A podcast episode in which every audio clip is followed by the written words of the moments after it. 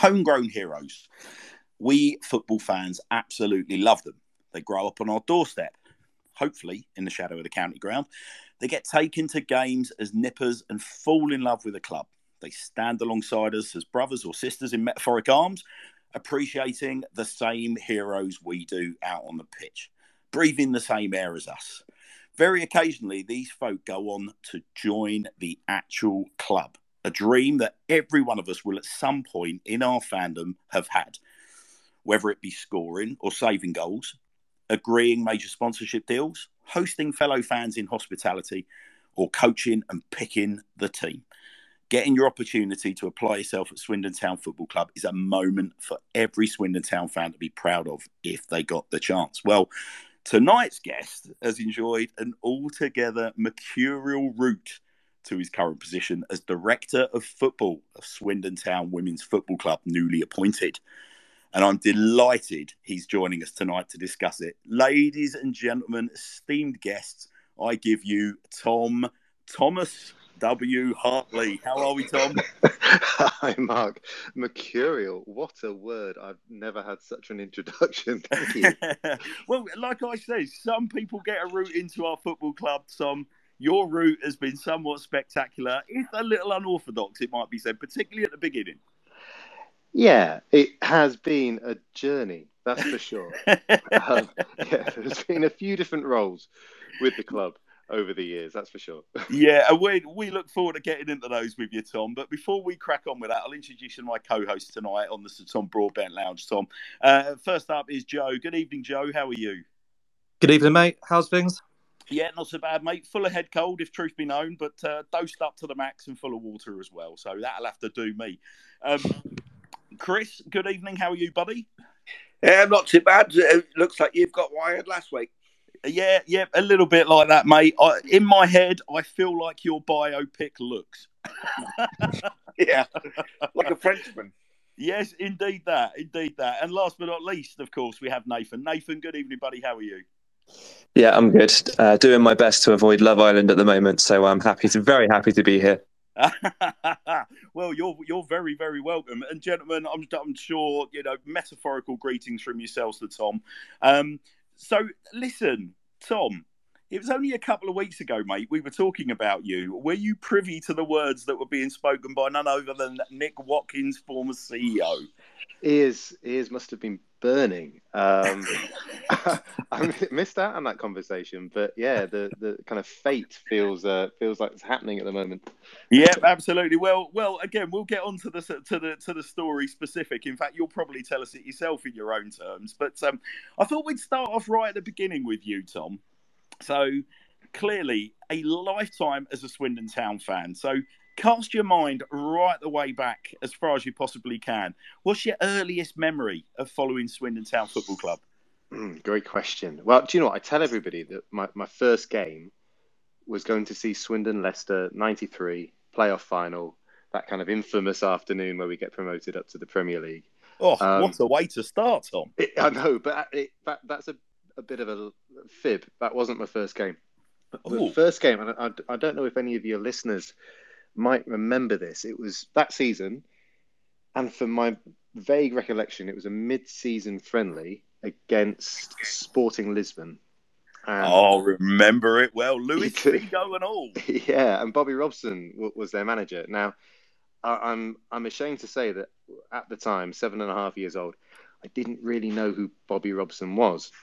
Um, but my dad, who was with me, certainly did, and was kind of that kind of dad thing where he has had two hand push in in my back to go and get his autograph. Um, and I kind of stumbled up to him with my program and kind of just like flung it in his direction, and he kind of said, uh, "Son, you can't sign an autograph without a pen, and you can't play football without a football." Now, infamous words. I mean, to this day, I, have, I mean, it makes sense. I don't know how um, how meaningful they are, but I'll always remember that. I, I, once had a race with Bobby Robson, although I don't think he was particularly impressed with it, up the stairs of the um, uh, of, of a central London hotel just before the PFA Awards, Tom, believe it or not. And, I, and I didn't realise how rude and patronising I was being when I realised I was walking alongside Sir Bobby. And I just sort of turned to my left and said, race you to the top. And he didn't take kindly to that. I got a, a Oh. proper grunt, and I and I was like, yeah, probably a little bit disrespectful saying that to an, an, an aging former England manager that's pretty much done everything in life I could only dream of doing. But um, I don't, do you know what? I remember the game, Tom, but I don't remember the result. I remember, I mean, there is a wonderful historic picture of Glenn Hoddle and Bobby Robson pitch side of that game. Um, is there is there a chance that you might have just been a little bit out of shot? Yeah, I don't think I'm in the background of that one somewhere. no, But what I do remember from the game, though, I, I don't remember the score. I I do recall we let in a lot of goals, and the county ground was quite quiet. And um, wanting to kind of get into the swing of things, I remember bellowing "Come on, you Reds!" at the top of my voice to like the, the looks of people around me in the Arkell stand. Like, how dare he shout out when we're losing so badly? well, that was a precursor of things to come, no doubt, when it comes to uh, cheerleadering crowds, Tom. And again, I think we'll come on to that. Um, so, who? So, thinking that if you think about sort of like history as a town fan, Tom, who would have been who? Who? Who do you regard as your favourite players?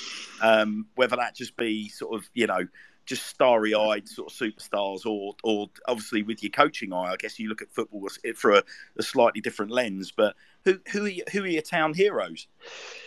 Well, there's one name that's top of the list, and without a shadow of a doubt, Jan Åge Fjørtoft was just the living legend for me. I remember being so upset the day he left. Um, but yeah, I, I was mascot when I was 10, I think. Yeah, it was my 10th birthday. And I remember meeting Jan and, and like he scored in the game. Oh, it's phenomenal. Like he, he was just so good. And I wish he'd started scoring sooner during that season because you never know if maybe things things might have been different in the Premier League if if Jan would have found form prior to Christmas. Um, so he, he he's a standout. He'll always kind of live long in the memory. Um, Glenn Hoddle to an extent, but I didn't really see him play that much. It was more more his um his legacy that he left at the club was, something that I'll always remember. But when, with that game at Wembley, and again, like I'm sure lots of people listening will remember. Um, I think it was Moncur who kind of had that cheeky little back heel on the edge of the area, and then then Hoddle strike into the bottom corner to open the scoring just before half time against Leicester. Like moments like that, like from a player like that, just will, will always kind of live on in the memory. So Jan, Glenn, that they would be people who who have always um, will always be kind of heroes to me. I remember Shay Given as well because he was on loan, wasn't he, around that time? He was. Um, and I, I just again like being a kid, and, and I remember getting his autograph on one of the open days they used to have at the county ground before the start of the season, and um, yeah, just just I think he kind of was wanted inspired me to want to play in goal, which lasted for about six months, and then I decided it was just far too um, far too risky for me to play in goal. But but yeah, he, he was he was again another one that that I, I remember idolizing as a young fan. Yeah, I think it was quite clear to any sort of right-minded Swindon fan that um, that Shay Given was going to be like well was marked for superstardom. Um, you know, as early as his Celtic days, sort of certainly speaking as a goalkeeper, he was somebody that was being sort of spoken about as he this kid is going to be outstanding. And obviously went on an incredible career after keeping a ridiculous number of clean sheets for us as well. It might be added. Um, what about um, so managers, Tom? I mean, at that time, obviously you've already, you've already mentioned Glenn. Um, but at, at, that time, were there, you know, sort of moving sort of forward? Who who over the over time has caught your eye in the dugout? I don't know if this is for the right reasons or the wrong reasons. To to be totally honest, I, I think there's been a few managers over the years who have certainly caught my eye because of the passion that they demonstrated for their role as head coach. Um, Steve McMahon was certainly one of those, and like that dying breed of kind of player manager as well. I remember, I think he got sent off in a few of the games that he played in. Um, and it was around about the time when I was starting to be a ball boy at the club. So you kind of, I got a bit closer to it and just, just that, that kind of just outside the changing room smell of deep heat and kind of some loud scouse voice kind of swearing and effing and blinding at the players. So wouldn't necessarily say it was for all the right reasons, but he sticks in the mind. Um, as the years have gone on, I was thinking about this earlier actually. I used to be able to reel off all the town managers, like one after the other. I struggle now. I really do. I feel like there've been so many recently. Um, Paolo, I mean Paolo Di Canio was just like this this wave of energy. I, I remember um, Nick Watkins saying something along the lines of that his management style was management by hand grenade, um, mm. which I thought was a great way to put it. But I felt like as as a supporter and like taking off my coaching hat and all the other kind of lenses uh, being involved with Swindon, I did enjoy like just his passion and how he would how he would kind of look like he would do anything for, for that team and that club. And look, let's face it, some of the stuff that Paolo probably did wasn't that helpful, but um, I think he gave us a season and a half that will will always be remembered by town fans as being eventful. Yeah, I, I, I, think you're right, Tom. I mean, at the end of the day, it's you know it's one of those situations where you know he he I guess would argue as a coach that it's his job to kind of push for the for the absolute best he can for his team, and if that meant constantly pushing for more funds for better players, um, you know, so be it, rightly or wrongly. You know, um, there should be people that are able to say no and keep him in check. I think, um, uh, you know, there's there is also, um, it, you know, we have this discussion quite regularly when we discuss Paolo. If you consider the number of players that are still playing at a really good level, um, or players that have maybe retired and sort of gone into the tail end of their career, they they they tend to say they were terrified of him at the time, but they cite him as one of the greatest coaches that they ever worked for. Um, I mean, is there? Um, I'm guessing, but management by hand grenade is not something you subscribe to, Tom, in your new role. Probably not the ethos that I'm going to uh, live by or try and influence others with. No, not not quite my style. That one. so okay, so how about are there any? I mean, you mentioned uh, the Glenn Hoddle goal um, at Wembley, Tom. Was that were there any other goals that sort of whether it be really early ones that stick in your mind um, that you remember, sort of absolute rip snorters or otherwise? Um, two come to mind immediately, and I, if you know what, if I've thought about this for a day, I'd probably have a longer list. Um, I'll go back to Wembley and that game, and Craig Maskell I think it was the second goal that Craig Maskell scored. Correct. Um, and and he's it was the sound more than the finish, how it it just this crisp crack off the back post when the ball struck it. I, I remember it vividly. I, when you watch it back on TV, you can just hit, you can hear it. Um, there was something really magnetic about that. Um, so that that goal and that moment was special. And in the Premier League as well, um, home to Man United when we drew two all. I think we were the only team that season to put four goals past Man United. And Luc Nijholt, it took a deflection, and you can see it on the replays. But at, in the moment, at the time, like that fizz of a shot from just outside of the penalty area, which kind of went up and quite central and just went past Schmeichel. That was yeah, what a and goal. A pro- and a proper old school sort of I don't know how you describe that hand motion but it sort of seemed to go with Luc's hair. yeah, it was it was a delightfully Euro trash celebration from the boy Nijholt. yeah, definitely. It's funny, isn't it? I can't remember what I had for dinner yesterday, but I can remember things like this. It's crazy.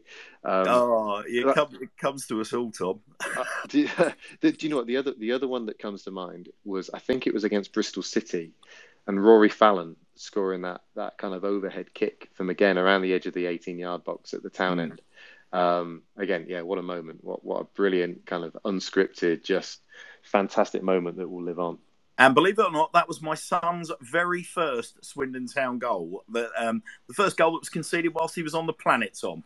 So uh, yes, a very very satisfying goal given the opposition, given its position right in front of the town end. Yeah, delightful stuff.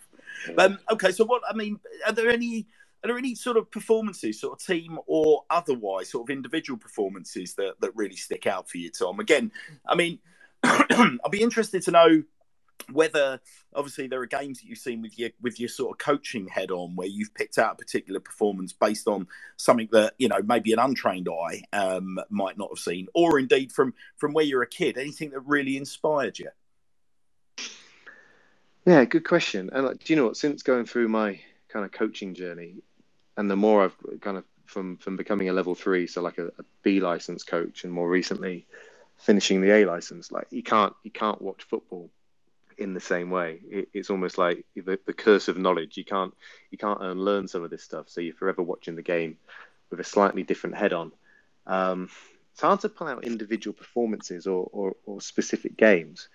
And look, I appreciate, and I know that we'll get onto it later on in the in the discussion about kind of uh, Ben Garner moving on and things. But um, I- have really enjoyed watching how tactically dynamic Town have been at times this season, like from from starting off and playing in in the three five two, um, and and the way they used to have been setting up in terms of like from at the back being lopsided, pushing on the I think it was the right right sided centre back to then go and create an overload on one side.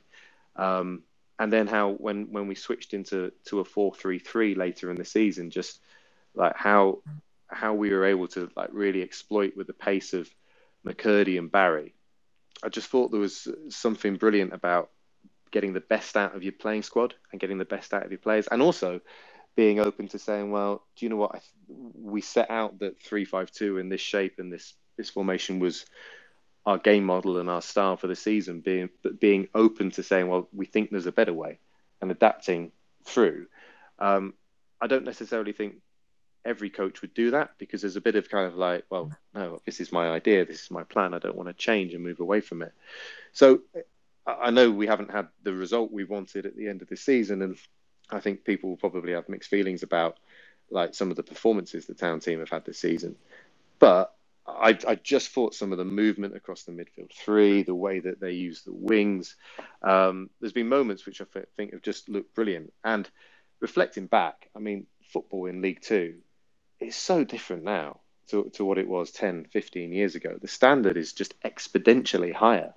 Um, so I, I, think like it's hard actually when you look at where Swindon are in terms of the league structure and the pyramid and, and where we finish, and you compare on previous seasons. It's really difficult to compare because the standard is just different. The level of player in that league is different, and the standard of coaching is so much better. Um, I think I think it's that there's been loads of progression even though some of the outcomes we've been after aren't aren't there at the moment. Yeah, I think I think you're probably right. I mean, there's been, I mean, certainly from my perspective, and without meaning to answer my own my own question, I've been um, I've been absolutely blown away, as I think most town fans have this season, by the levels of um, consistency and technical excellence of um, of Louis Reed in particular. Um, and it's it's been no surprise to me that when young Mister Reed's been missing from certain games, um, you know the kind of plan went out the window a touch. Um, is he a, is he a player that sort of sticks out for you, Tom? Yeah, totally. I, I think like the way the way he plays and moves and his awareness of space and and then just that the, the speed of decision making and and his adaptability as a player stands out massively. Like and yeah. and the potential someone like him has got to just continue improve with the right coaching and the right level of challenge and and being stretched in the right way. Yeah, he, he's he's stood out leaps and bounds throughout the season, and I think again, like it, it's hard, isn't it, when you've got a team where um, you've got that kind of balance of players who are on loan, players who are contracted to the club. There's loads of different motivation for being there, and you know that players who stand out now will get interest from other clubs and be tempted off in off in lots of different directions. But um, for players like him to be here and for us to have the experience of seeing him be able to do that, I think is is awesome, really. Yeah, I think you're right. Well, look, you you've seen an awful lot of things, Tom. I'm just going to take you back. Now, there's a there's a good there is probably a good thing, Tom, that our show is post watershed because we're probably about to um, you know, if we're thinking about the school age here, we're about to we're about to burst a few bubbles. We're about to ruin a few dreams. Um, and some of our listeners won't be aware of a former role where you really you really you really got your teeth in, or you rather your beak into the county ground, Tom. Now, I, I you know, it sort of breaks my heart to sort of even open this topic of conversation in many ways. Um, but Tom, would you would you like to sort of tell us a little bit about the story behind how you kind of made a name for yourself at the county ground? Oh, do I have to? Yeah, I probably do. um, I do now. Yeah. So, th- I mean, th- this has been like a part of my life that um, will always be there now. And I look back with great fondness. But yeah, for 13 long seasons from 2003, um, I was the infamous Rockin' Robin. Yes, uh, you were. he finally admits it live on air. yeah, exactly, exactly. It cannot be scrubbed from the record anymore. oh, bless you, bless you. So, look, tell tell us all about it. How does one become Rocky Robin back in the day? Oh, back in the day. Well, simple as Swindon put an advert in the program uh, in search of next mascot. Apply here, and you had to be 16, and you had to be over a certain height and I wasn't 16, but I was over a certain height. So I thought, you know, I'll, I'll just apply. And I, I, you know, I'd sat there, and at that point, as much as I'd enjoyed the football, I, was interested in just like what was going on. And I, I always watched Rockin' Robin and Funky Fledgling, who was his um his sidekick at the time, I thought I could do better than that. That that, that oh, he could do this, he could do that, he could be a bit more cheeky. So I applied. Um, and got a call from someone at the club. Went in for an interview. Like, can you believe? Um, I put on like the smartest clothes I had. Turns out nobody else had um, registered any interest in the vacant position, and uh, they offered me the the role on like a, a, little trial period for for a couple of games. Um, yeah, and then the rest really feels like history. So I, it was my first game was at home to Peterborough. I can't remember the exact season. Danny Invincible scored um, in the game, which I think it was. I think it kept us up. We had Stoke away in the next game. If that gives people an idea of the season. Yeah. Um, and, and, like Peterborough bought their mascot for the game, and I remember we had a penalty shootout. And one thing I'll always be proud of is as Rockin' Robin, I've never lost a penalty shootout against another mascot. So um, if there was an unofficial Guinness World Records for mascot achievements, then then that's probably where I should feature. Outstanding, Tom. Did you ever take part in the mascot derby? mascot Grand National, yeah. Do you know what? There were a few um, variations over the years, but um, there was a small period of time when it was like big. There, there would be hundreds, literally hundreds of mascots come and take part. And the first year I did it, so it was over in Huntingdon in Cambridgeshire. Um, like someone had flown in from yep. Italy, a mascot had flown in from the States. There were page three girls running in it. It was absolutely crazy.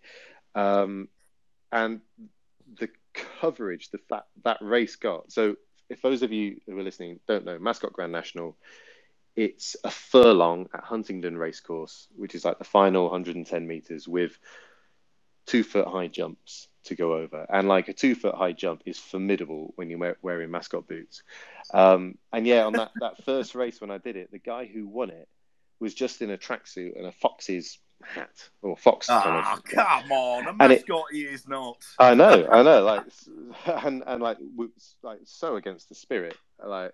Um, anyway, like it turned out that the guy was an Olympic hurdler. Not that he needed to be an Olympic hurdler to win against a load of blokes dressed up in mascot costumes. Um, but but yeah, it was it was all over the newspapers the next day, and it was all kicking off. And I, I just remember, oh my god, what what strange world have I got myself into here? so Nick Watkins spoke very eloquently about the morning he uh, met you at the end of your garden path, Tom and uh, I think you were on your way to your interview, yeah. um, and and the club were in peril at the time. Do you have any recollections of that of that uh, bump? Vaguely, yeah. So Nick and I were kind of next door neighbours, or kind of lived across the road from each other, and um, yeah, be, being kind of 15 years old and die-hard Swindon, this was like a, a massive notch to, to be able to come and do this, um, I felt incredibly proud to be as close to representing the club as I think I ever would be.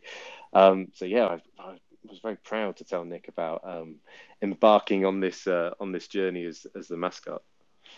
So, Chris, Joe, and Nathan, I'm going to bring you three in just at this stage. Have a little bit of fun. Do you have any? Do you have any recollections, you three gentlemen, of any any any rocky robbing misbehaviour over the years that uh, you uh, you hold particularly close to your heart? Well, uh, well, I, I live too far away. I think from from generally what I've been to going for home games. So I think it's over to Joe and his lack of moles. yes. So Moleless Joe. Do you, do you have any do you have any recollections, Joe, of uh, Rocky Robin misbehaving over the years? I'm trying to think of a particular moment. Obviously, most games you'd get him over in front of the away fans, giving it the cup in the ears, and you know, just generally trying to wind up some some trouble. I can't. I'm trying to think of a specific moment, but I'm struggling. Nathan, was it, help was me. It, was, it, was it Rovers or Exeter last season where he, he young? Uh, oh, clearly it wasn't Tom, but Rocky Robin was on um, was on splendid form, enjoying a, a goal for the town at the expense of the away fans. There was a cracking photo of it where they're just completely dumbfounded, and he's just standing there cupping the old wings to the ears. Amazing. What a, Amazing. what a place to be in. What a role to, to have. what a, professional what a, what a wind-up merchant. Do you, do you have any do you have any stories, Tom? Have you got any tales of, um, of, of interactions with fans home or away that stick into your mind? Oh my god, how long have we got? Well, one of the it's funny, like nobody can remember anything, but I've got 15 things written down on a piece of paper in front of me. um, uh, one memory that lives long is uh, Brighton away in the playoff semi final, which was not the best of nights. Um, and it was when Brighton were playing at the old kind of Withdean Stadium, which had the running track around it. Mm. And I went out on the pitch in the suit before the game when the players were warming up, as per the status quo, like every week at the county ground. Now, a little bit cheeky, I s- smashed two of the Brighton warm up footballs over the back of the stand, um, which didn't go down that well. And there was a steward on the side of the pitch kind of beckoning, beckoning me over. So I kind of go over and he's like, Can you take your head off? And I kind of shook my head at him. Like, mascot rule number one, never take your head off in public. Mascot rule number two, never speak to anybody. Uh, don't use your voice. So This is the way. It's a little Yeah. bit Mandalorian, Tom, that, isn't it? yeah, usually I'm letting you into a whole new cult-like world. Um, anyway, so we we uh, we kind of went off some kind of back room, uh, kind of away from the pitch. Took my head off, and he's like, "Look, you can't go on the pitch. It's for players and officials only. Clearly, you are not a player. You are not an official." I'm glad he pointed that out. Um, you're going to have to leave the stadium because you've run onto the playing surface. I was like, whoa, whoa, whoa uh, look, if you'd have told me that, I wouldn't have gone on the pitch. He didn't mention the footballs, which I was kind of panicking about. Um, and he said, look, I, said, I, look, I won't go back on. I'll just stick near the town fans, and, and I won't be any trouble. He's like, are you are you arguing with me? I was like, no, I'm not arguing. I'm just stating my case and saying sorry. He's like, look, if you're if you're not willing to leave, then there's a policeman over there who's been briefed, and he can take you out of the stadium. So would you like rather leave with him or leave on your own? I was like, oh god. So I kind of left on my own and they wouldn't let me get changed. So I was stood in the car park with thousands of Brighton fans streaming in, 20 minutes before kickoff, dressed as Rockin' Robin. Like, oh my god! Like, all these things were running through my mind. Like, what the hell is going to happen? The mean spirited subs, Tom. I know, I know. And that that was back at the time when uh, Willie Carson was chairman, and um, my buddy who worked at the club at the time, Chris Tanner, uh, which again I'm sure you know him, Mark. He he saw it happen from a distance and spotted me in peril out in the car park and, and came and found a way of rustling me back into the stadium, getting me changed and sneaking me back in with the town fans. But yeah, that was that was uh, an interesting, precarious moment. So, um, obviously, a very, very long time. Yeah, I mean, what a stint, Tom. Like, what was it? You said 12, 13 odd years as Rocky Mhm. Robin. But Mhm. what's, um, I mean, that's testimonial sort of time, surely. That's an incredible stint. Uh, I mean, surely that you're the record holder. You must be in that suit. Oh, in that suit, yeah, absolutely. I think it, it's it was so. I go to football with my dad, Terry, and and we've been going together season tickets for thirty years. And bless him, for that thirteen year period, uh, Terry would be the the unlucky person helping me get into the Robin costume. It was a two person job, like before every game. So poor Terry would be sat in the stand. Um, uh, uh, kind of uh, from half past one, waiting for the game to start while I prance around on the pitch. Um, but yeah, so when I finished, like, I kind of started watching and and um, being up in the in the stand with him all the time. And like, I noticed over the last two or three seasons that Rockin' Robin has changed height about half a dozen times. Um, it, it's clearly uh, clearly been a role that's been hard to keep someone in for any period of time. Yes, I would- say you're probably right. But uh, did you? Okay, so we're going to sort of start talking about the kind of you know the slightly more serious side of your job now, Tom, because obviously you've, you're making a brilliant career for yourself in um, in coaching. So. d- When you was there ever a concern, like because I don't want to use the word sort of typecast, but when you when you sort of perform that kind of role in and around a football club, um, there was there. Did you ever feel that there was a risk that people would just sort of have you down as the you know the guy that's there for the banter, um, and and a personality that you know you're going to struggle to take this guy seriously? Like, was there was there ever a, a any kind of transition like that for you? Uh, yeah, maybe. Like I, I still think about it now, actually. So at the time when I was Rockin' Robin, I was leaving sixth form, and um, ended up during that in that duration of uh, starting to work full time for the Football Association. So it's quite a quite a mismatch between working for the FA and being a football mascot, um, and they almost felt like quite separate separate parts of my life. Um, and my coaching journey started at Swindon as well. Everything seems to start at the inception is Swindon, but um, I worked in the kind of community foundation with John and Clive at the time and that group, and did my work experience there, and started to get my experience. And then when the Rockin' Robin era came in, my coaching was elsewhere, if you like. But yeah, I think there was almost a, a, fear to an extent in the back of my mind that people probably didn't get the whole picture of who I was because they'd see me between one and four o'clock on a Saturday um, doing a pre-match haka and thought, "Oh, that's Tom Hartley. He's just just he's just a bit odd." Um, so, so, yeah, my, my, my coaching and my, which is my career and all I've ever known really has always been really serious to me. But as yeah, it's probably felt um, there's been a degree of separation, if you like. Yeah. So you you you start. You said you start. Obviously, you started your role at, at what was your first role at at Swindon? Tom, like describe your sort of duties. Uh, so community coach, which would be like a, a bit of everything, like from uh, coaching in primary schools, holiday sessions, after school clubs, all that all that kind of thing that most coaches do when they're starting out, and all all the jobs like setting up your samba goals at eight o'clock on a February morning before the kids arrive for the holiday course and all that stuff that isn't really coaching but is coaching when you're doing grassroots. Um, yeah. and there, it's like important stuff. And there's so many people where actually that's where their passion and all their energy lies.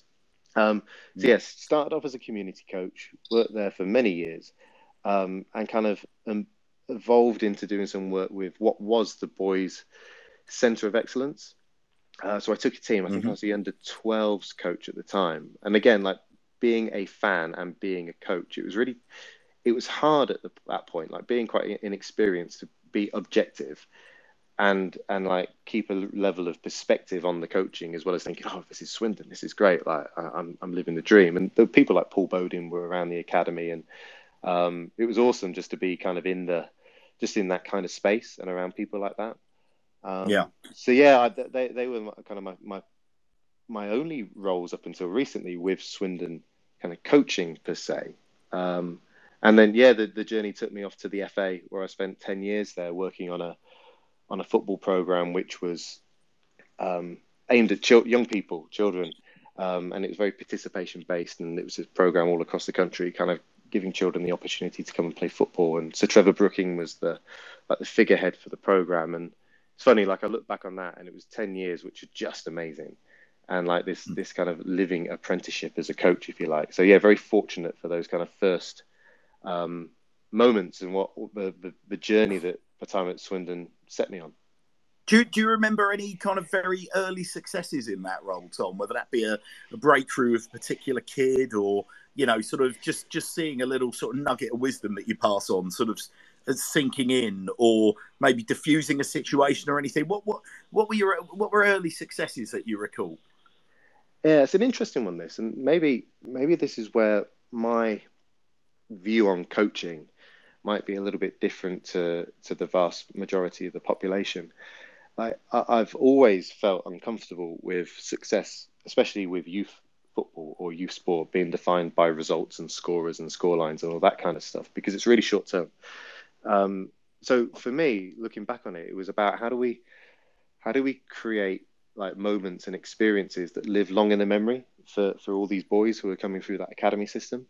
Because mm-hmm. ultimately like we we know the stats. Like it's like 0.00001 percent of children who start playing football end up playing as a professional. And like okay in an academy that's a, a slightly better odds. But let's face it most of those young people aren't going to play professionally. But they're still here. They're still in this academy. They still have um, an amazing opportunity to have a brilliant experience. Yeah. So I think from a very um, young, as in inexperienced time as a coach, it's always been about helping people have really, really great experiences.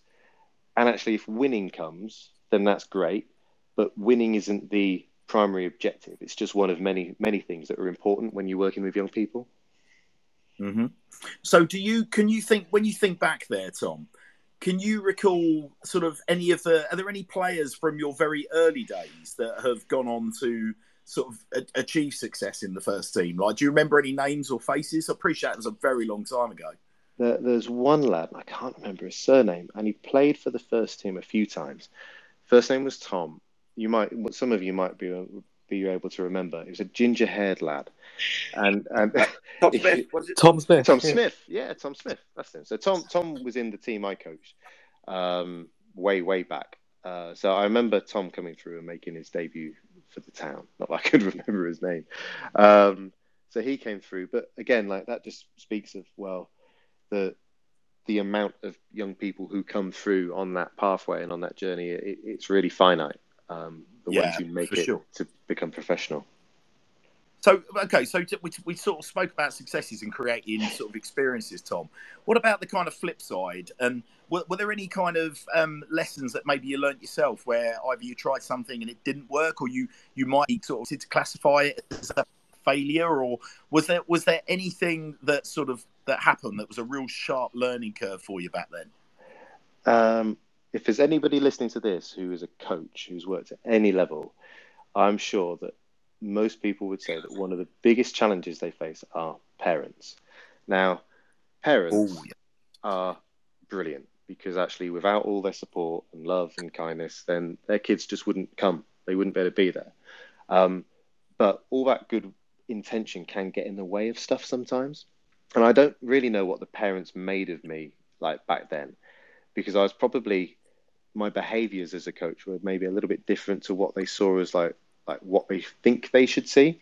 So um, people draw like these parallels between youth football and the professional game. So they see um, Jose on the sidelines shouting and screaming at players and thinking, well, if he's doing it there, then our under 12s coach should be doing it down here, which is just nonsense. Like it's completely different things. And I, I, I remember my first game with the academy. Um, I think we were at Swansea, and I was stood on the side, and the team were playing. I didn't say much. I was really quiet, and there was an occasional "well done" and a thumbs up and a smile. Um, and I could hear this kind of um, this hum of like like conversation behind me. Like he's not interested. He's not very passionate, is he? He's not. He's not shouting and screaming and telling them what to do. And it was I didn't I didn't really know how to deal with it, if I'm honest. And I I classed that bit as like the failure. Like how how do you deal with it? How do you go and like help them see it from a different point of view or a different perspective? Because all they saw as normal was well, a good coach is someone who stands on the side and is quite loud and uh, demanding of the players verbally. Um, and like this coach, he's not doing it. So is he any good? Um, so I wish I'd had the confidence or the skill at that point to be able to address it and like turn around and say, actually, there's some reasons why I don't want to shout and scream, and there's other stuff. Actually, if, if I keep quiet, then it helps them more. Um, which, as time has gone on, certainly um, that that's evolved for me how I deal with that. But yeah, that would be something I, I look back on thinking, oh, only I managed to deal with that differently. I wonder if that would have had an impact on their experience as well as a parent in the academy system. Yeah, but it's also a sort of, I mean, that is a, a very much a sort of transitioning era as well, Tom, isn't it? I mean, we, when you think back to the period where you started coaching, um, you know, there was still a lot of, I don't just want to use this term, well, I will use this term willy nilly. A lot of people will very lazily point to managers of the ilk or coaches of the ilk of a John Sheridan um, that are now regarded as being out of time. You know, the guys that are on a touchline just, you know, balling and whatnot. Often now you hear like, you know, your modern day footballer just won't put up with that style of coaching and management. Would you say that's fair? Oh, yeah, I mean, like we don't wouldn't accept it in any other kind of walk of life. I mean, so why why would Yeah. football be any different? And it's funny, isn't it? Like pe- people see football in its own little bubble, but ultimately we're just coaching people, and it's just people trying to help other people get better.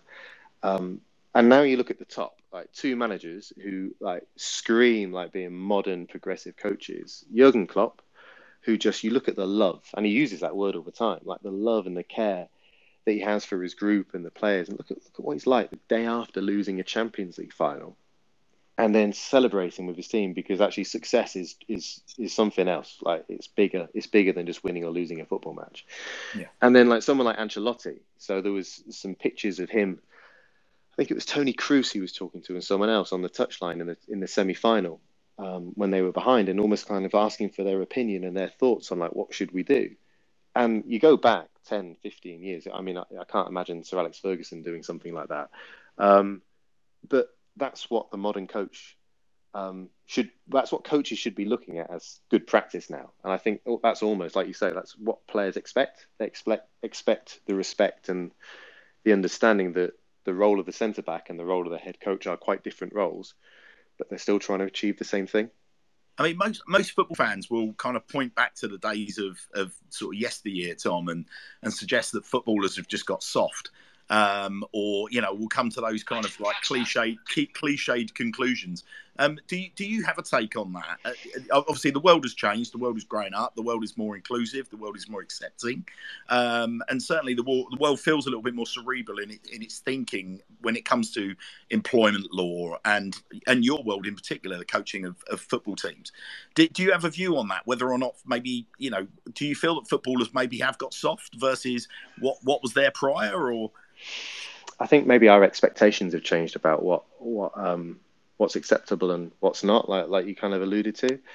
Um, I, I, think as well, it, it is different, right? So coaches and coaches who are probably performing at a high level are well aware that um, looking after the human and looking after the like being holistic, if you like, within their approach to coaching is is better connected to long term success Whereas perhaps in the past, um, and you still you see this now, right? But but more so in the past, it was about short term performance and like we'll win at all costs. We'll, we'll we'll we'll have that that nasty challenge or push people to a point where they're broken, and that's acceptable because winning is the most important thing. Mm-hmm. And I.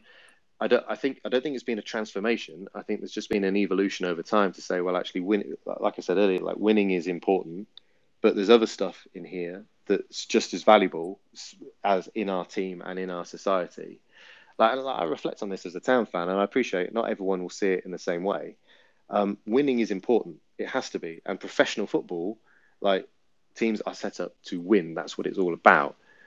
But if you think about it as a fan, there's been so many moments within this season and every season that you look back on with like such such affection, and for me, that that's winning as well score, scoring that last minute header, Conroy wasn't it against um, Oldham? Like yeah. that that for me was as good a moment as you get as a football fan. So I know I've kind of morphed away from the question a little bit, but I don't think footballers are soft. I think I think the game they're playing and the world they're in is completely different, and coaches would be out of jobs really quickly if they didn't um, didn't recognise that. I think that the Conroy goal that you've picked out, Tom's a really, really clever one to pick out because it was symbolic in so many ways in relation to the things that you've been talking about here. Um, you know, with coaching. Ironically, it was a little bit of an up and at and goal, wasn't it? A big set piece, quick to the back post. But yet, at the same time, you're talking about a centre back that's been criticised for aerial ability or not being tough enough in the tackle, particularly in his early days. Um, that score that was ostracized by a manager that was known for his slightly outdated, for want of a better word, um, tactics, scoring scoring a goal that that manager probably would have applauded, and then celebrating in a way that kind of essentially, you know, in many ways, sort of, you know, signaled the end to uh, you know end to any success that said manager may have enjoyed this season. It was a it was a it was an interesting goal if you're a if you're a romantic like me. Yeah. Um, and, and, I don't think I was alone, Tom, because the county ground exploded that day, didn't it? yeah, what a moment. Yeah, maybe maybe football has just its way of um, being able to right the wrongs over a long period of time. Yes, I think you're right. Well, look, Tom. I mean, look, you're you're a you're a decorated coach now. Talk talk talk us through the process of getting your badges because obviously you've you've you've mentioned the badges that you're carrying now. When when did that sort of journey start? Was that almost immediate as soon as things kicked off for you at the county ground, or um, was this sort of something that you decided right? I've got to go for that, or was it brought on by your employer? um, it it kind of all comes back to like some of the stuff we've spoken about already.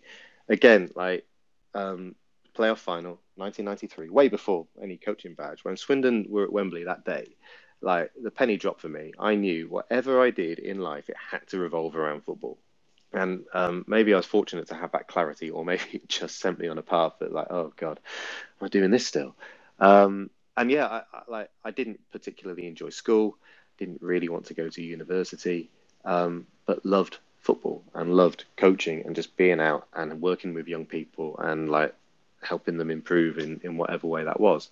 Um, and I went to um, uh, kind of did my A levels at a secondary school in Newbury, so just just down the road from Swindon. Um, so I was, it was over three years, some A levels, and then some football qualifications. And I was on a on a football course, which was like 50% of the time you were doing the football, 50% of the time you were doing your studying. And it was ace. Like you, you played a lot, you got lots of experience kind of on the grass. You'd go off and represent the county in the county cup and that type of thing. And uh, I did my level one and my level two during that three year period. Um, and then it was almost like, well, where do I go next? And I did I did the B license quite quickly after that, around about 2006. Um, but then got to a point of thinking, well, I, I, don't want to just rush from qualification to qualification because all the learning takes place, all the experience is, is when you're doing stuff and applying it and, and the experiences. So um, I p- finished my B license in 2006 and finished my A license about four weeks ago. Um, so there was a big gap in, in that time where there was, there was some other stuff in terms of formal learning and qualifications around youth coaching on the way. But those big blocks around those UEFA courses, it's taken a bit of time.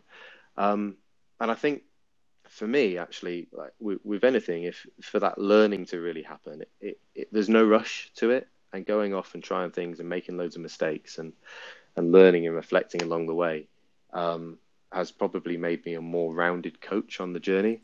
And yeah. I, in in my day job, like I work for an organisation called UK Coaching, so we do stuff working with all of the Olympic sports, and my, my job is to work one to one with with coaches who are working with athletes who are on a trajectory to a future Olympic Games. Like, so, like, but when I came to UK coaching, it was the first role I'd had, which wasn't football, and I thought I knew coaching, and like all of a sudden, when you take that step to that different level, and you're looking at sport and coaching in a broader way, like all of a sudden, you the more you know, the more you realise you don't know. Um, mm so the qualification journey has been important because well they unlock doors and the a license is probably well it's one of the most renowned football qualifications that there is on the planet. Um, but but it's not like the be all and end all of learning in coaching. It's just it's a gateway i think to to kind of other stuff. Yeah i mean as as you know i've got two two kids at the moment tom that are sort of on the on the on the cusp of disappearing off to university. And you know we one of them is absolutely hell bent on going and the other one is like you know a little bit indifferent. And you know as I, I keep on saying would you say it's the same kind of message i'm giving them tom? That you know as you say it's a passport really. A stat it's, it's a stamp in the book. You know it's not it's not something that's going to get you where you want to get to but it will certainly get you a seat at the table to at least have the conversation. Yeah absolutely. And i think the way the way that it work. I, I, guess the structure of the way it works in football is if if you want to coach in an academy and the way it's going there, if you want to coach in an academy or you want to be a head of coaching or an academy manager, then then the A license is is your your kind of essential criteria to be able to come to that. So uh, unless you get to that point, the, the door does remain quite firmly locked, and there's probably lots of reasons for that. But I think the thing I, have always kind of advocated and wrestled with, if you if you can still be a high performing coach and be a level two coach working with the Stratton under tens, I, I don't know if Stratton's under tens manager is listening, and I hope he's a very good coach if he is. Um, but you can you can still be high performing at all these different levels. You don't have just being a coach at the highest level doesn't necessarily make you a better coach than someone else. Um, and the qualifications, yeah, they just they just un- unlock doors and probably create some different opportunities. Is is there snobbery, Tom? Because I I certainly I cast my mind back to when I was a kid, uh, sort of growing up in very urban southeast London, and I was coached by a guy that is absolutely legendary in those parts. Hasn't got a single qualification, but you turn up at his training at, at his training sessions for his team midweek, and it is littered with scouts from professional clubs. And my my son ended up being a beneficiary of this and went off to West Ham. Um, he's he's coaching. It's it's it's fair to say doesn't necessarily kind of operate from the manual. Um, mm. And he he used to say to me that you know sort of he he always hopes for that for better for himself as a like a he regarded himself as an old school coach. I mean now he's he's in his sixties, um, but yeah, coached me at a, very very successful level as a kid. But he always felt there was a bit of a sort of almost like the qualifications brought a glass ceiling in. Do you would you say that's fair, or do you think that there is a responsibility for these for these coaches to have to kept up with the pace, so to speak? Uh, maybe there's a bit of both. Um, perhaps all coaches, regardless of where they're working, need to lead with the mantra of kind of do no harm. And and if that's the way we see the world and the way we go about our business, regardless of what level coach you are, then you're probably going to have have a really great impact on the young people that you coach. Um, yeah, th- th- there probably is a bit of ego attached to attached to I'm a I'm a level four coach, I'm a level three coach, and and okay, it's something certainly to be proud of, but it's not defining. Um, it's just a a mark of like where, where you are on a certain journey. Um, and I've met loads of coaches who from loads of different sports who um, are brilliant, but they're maybe not at the top qualification at the moment. And I guess the just qualifications are set up in a way so that club who's the recruiter just knows that they've been through it. They they have a base level of understanding about the game, but it doesn't necessarily say they're an amazing coach.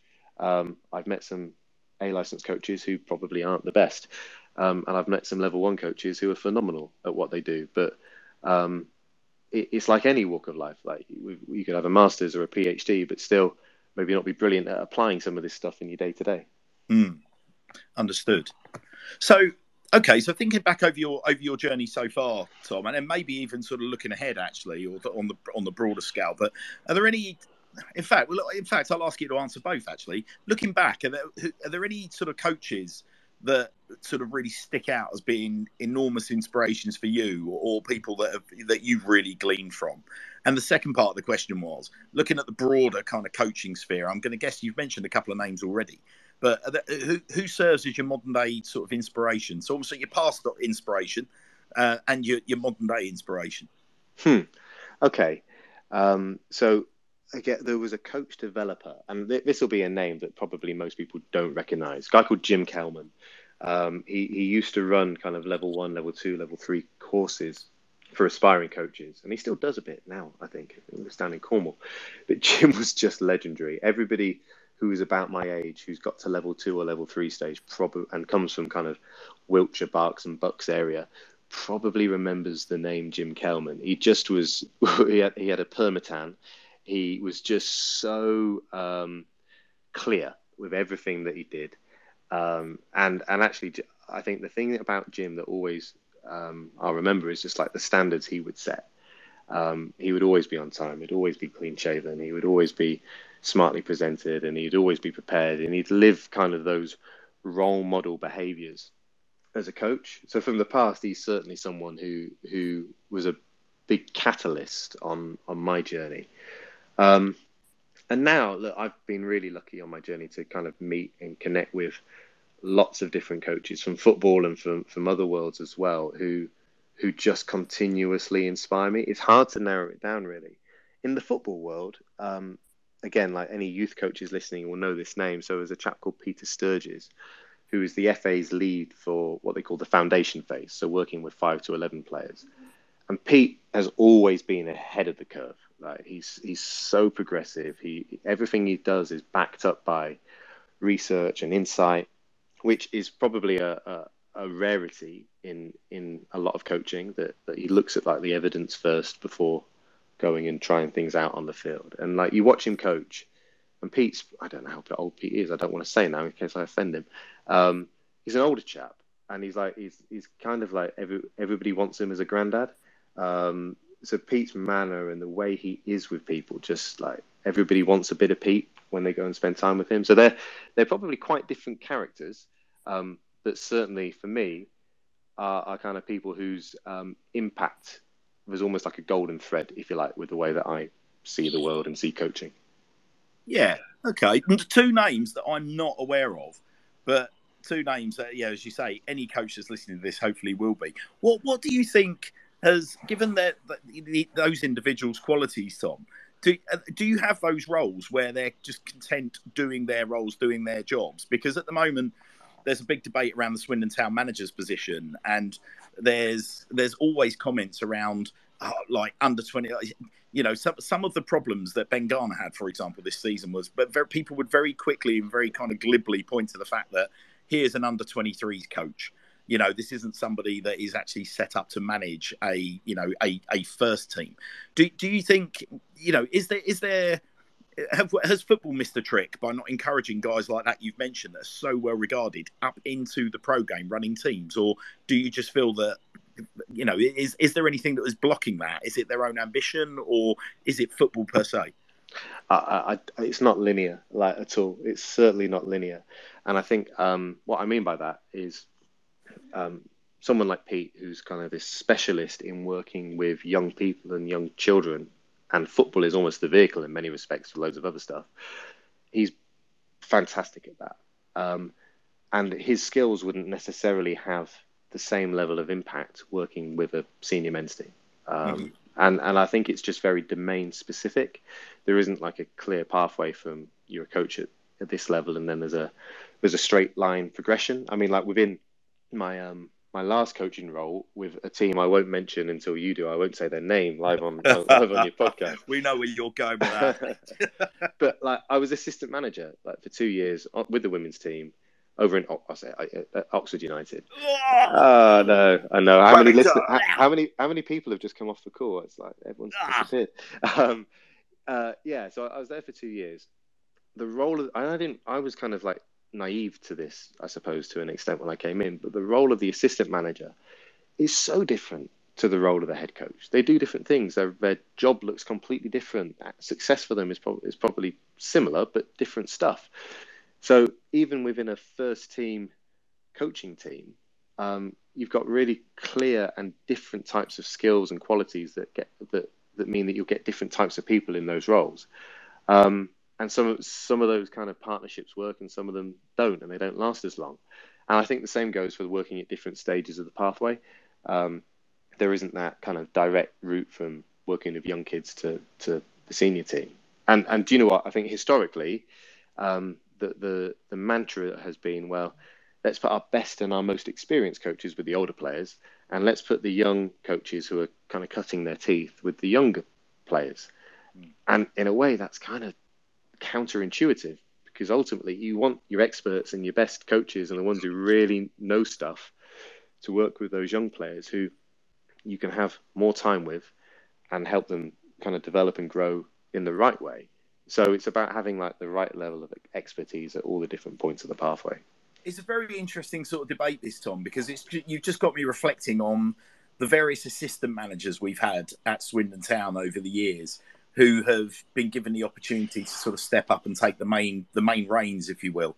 I mean, names that immediately spring to mind would be the likes of um, John Gorman, for example, mm. um, who, like, you know, universally popular he, uh, you know, after his stint, you won't find anyone in football with a bad word to say about John Gorman.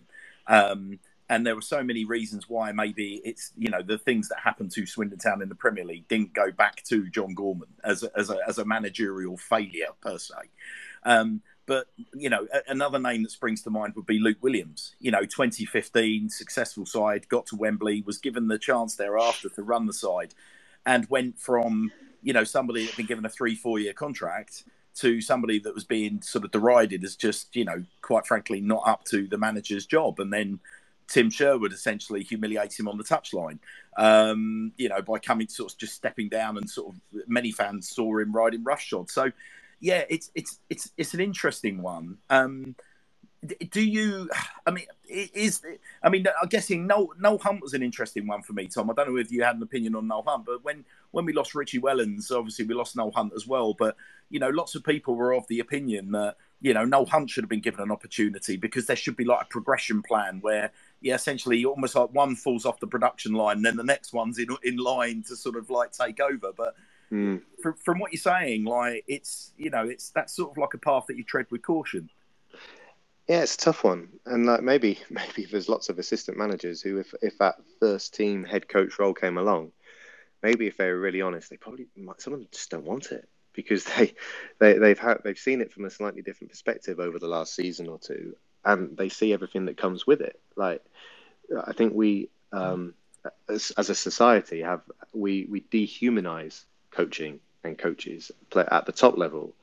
Um, and like I, I, don't know, I'm on Twitter. If I if I look through my timeline and I have one negative comment, I forget the other fifteen. I zoom in on that, and then imagine amplifying that by hundred thousand. Uh, it's tough. It's really tough being being in the spotlight and being the head coach. So I don't necessarily think that um, every assistant aspires to be a head coach. They, they, that, that might not be for for them.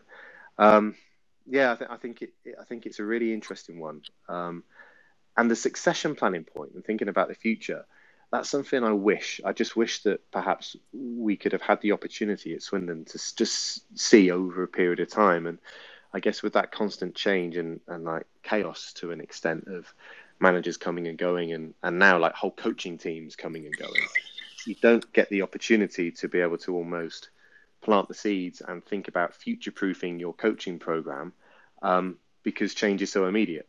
Mm. And, and that's probably why first team senior football is held in a slightly different regard to what coaching looks like earlier in the pathway. If you're in the academy, I'd like to think most progressive academies are thinking about, well, who's our next coach, who's coming through. In the same way they identify players, they should be thinking about identifying future talent and performance coaches. Yeah. Um, I think senior football um, maybe doesn't make the best use of that sometimes. Maybe maybe a great example of it working well is someone like Mikel Arteta. So he's he's been an understudy to Pep, but has clear ambition to be a head coach, um, and they made the right move at the right time. So there's a succession plan to an extent, but it's on a in a different way. Are there any are there any countries? So thinking outside the UK, because obviously the UK has undergone a, almost like a coaching revolution, and mm. particularly if you think about the England team, the England setup, and the consistencies and how the how the models changed. Tom, but are there any countries that you know that, that you know? Do you take a view on other countries? And leagues that do it well, because I kind of lazily train my eyes onto the German model, and and I look at, for example, um, you know Hansi Flick now, manager, um, you know the German side. Obviously, we drew with last night. Um, you know he he's almost been part of a succession sort of you know sort of chain through football. I know that you know if you look at the Bayern Munich model, um, again for me lazily as somebody that doesn't sort of sort of follows it from afar, there always feels like there's more of a kind of production line of coaches in in Germany. Is that fair, or am I have, have, I, have I maybe missed the point? Yeah, do you know what? I, I will be honest, I don't know. Um, but when when you started posing the question, my mind went to Germany straight away, and and I think there's potentially culturally differences in terms of kind of what coach development and the journeys of coaching coaches looks like. So if if there's an ethos, if you like, within the club or within the system that you're able to nurture and spend time and create space for coaches to learn and grow, then then you will get kind of that that kind of um, opportunity for, for coaches to thrive at a point. Um, we, it, here, like we, we have a quite a um, cutthroat society, I think, when it comes to um, our opinions of if a football manager is any good or not. Um, you can be out of favour after losing three games, and then you're the worst manager in the world. However, before that, you, you were everyone's hero. Um, so I think it, it's really quite difficult. But yeah, it, anywhere that is um, I guess just appreciating that success doesn't happen overnight stands a better chance of that longer term vision. That's an interesting one as well, Tom, what you were saying there, because if you look at Italy, there seems to almost be a culture of constantly recycling names. And and to a point, we kind of had that, didn't we? You know, if you if you imagine a team, that's you know probably like last year, year before, year before that, teams towards the end at the bottom of the Premier League that were struggling if as soon as the manager got sacked, it was the same names coming up all the time, and that was not necessarily regarded as a bad thing. If you look in Italy, you know you've got like for example Spalletti, the number of jobs that he's had. You know there is that they don't tend to burn managers, do they? In in other leagues in the way that we do. I mean, as, a, as an example, conversation I had earlier today revolved around um, Michael Carrick and whether or not Michael Carrick would take the gamble to come down to League Two to manage Swindon Town. And and the comment that I had was like that I had back was well, but the problem is if Michael Carrick takes that job and it doesn't work out for him, then that's going to be very very hard in England for him to essentially then be given a chance, maybe further up the leagues or at that same level. You know, it it it significantly affects his reputation. I don't get the sense that it's the same in other countries. We are really quite brutal in that respect, aren't we? Yeah, maybe we don't have um, as much of a safe to fail space um, that other countries do, and like being patient with stuff. Well, I mean, look, you, you, okay, say in England, right? You go back to, um, and I only know this anecdotally, but like you go back to when Sir Alex Ferguson started at Manchester United. Like apparently he was on the cusp of cusp of lo- losing his job, um, but they probably gave him just about the right amount of time to be able to demonstrate that that he could do the job. Um, I don't know how much patience, and again, like again, the culture's changed, hasn't it, with club owners and what their expectation is for the investment that they that they put in is is probably a bit different now to what it used to be like. Um, but it, it's, I guess the business of football gets in the way of um, this the kind of individual growth of certain coaches, and, and again, we we probably lose that a little bit. We lose the people in the system because we're looking at the the results and, and season by season how the team is doing. Mm, it's an interesting one because for for you know you've only got to look at Ben Garner as a prime example. You know, he was pretty much tossed on the scrap heap by Bristol Rovers. Was very very highly regarded when he left Crystal Palace to go to Rovers, uh, and then got an opportunity to come to Swindon Town. And um, whether you regard that as restoring his reputation, but I mean certainly when he left Rovers, I'd be very surprised if he was thinking 12, 12 months down the line he'd be sitting in the uh, sitting in the top seat at Charlton Athletic yeah, it must feel like a roller coaster for um, for people in that position. And yeah, it, I imagine that that's back with loads of excitement and adrenaline at times, and and at other times it's tough when you're moving your family around the country, um, and thinking about where's my next job. Um, that that can't be easy. Hence, hence going back to why some some people just don't want want it. Yeah, yeah, for real. Okay, well look, I mean, Tom, obviously you you've got your badges and you know you've you've you've you you're now operating in the women's uh, the women's game uh, at a time when the women's game has probably had more media attention than ever before. Um, certainly, um, uh, the, the, the quality of, of football that's on display in the women's game is as, is as good as it's ever been. How, how did your transition work, though, Tom? Because obviously you're saying you've come up through the junior ranks at, at Swindon, you've done your badges. What, what was your first opportunity in women's football? So, and and and how did you? I don't like to call it a transition because it's the same game, but yet depending who you speak to, they'll ask you to view it in a different way. So you're gonna you're gonna certainly take me on a journey of discovery here, Tom. Yeah, I never I never saw it as a transition. I just saw it as coaching, to mm-hmm. to be honest. And, and for me, my first, um, I guess, uh, relationship with coaching in the women's game was when I left the FA and and went to uh, went to Arsenal. So I, I worked at Arsenal Women for three years and looked after their women and girls football program. So this was everything um, which kind of encompassed the academy program. So we had like a player development uh, uh, piece, working schools, working working clubs to, to, kind of effectively really broaden the the player development pathway um, and create more opportunities for girls who were late developers or who hadn't been selected because they didn't stand out at a certain point. Mm-hmm. Um, and uh, uh, personally speaking, and I think different coaches will probably have a different take on it. I've always really enjoyed um, working with female players. The, the, the receptiveness to to engage and to learn, um, like the intent to want to get better, has always kind of emerged for me when when working with that. And of course, you see that with boys without a shadow of a doubt. Um, I've just found something kind of quite special about coaching female players that I felt as a coach. It's a it's a space where I can I can have an impact and, and make a difference. So mm. yeah, I spent I spent three years at Arsenal, um, which gave me kind of a loads of different experiences and kind of going through that process again of like learning loads of stuff about coaching in general. And do you know what? People people make kind of I think some false um, assumptions about coaching boys versus coaching girls? And should we treat the groups differently or are girls like this and are boys like this? And i, I must admit on the whole I f- fundamentally oppose that. I kind of say well actually you're just coaching young people.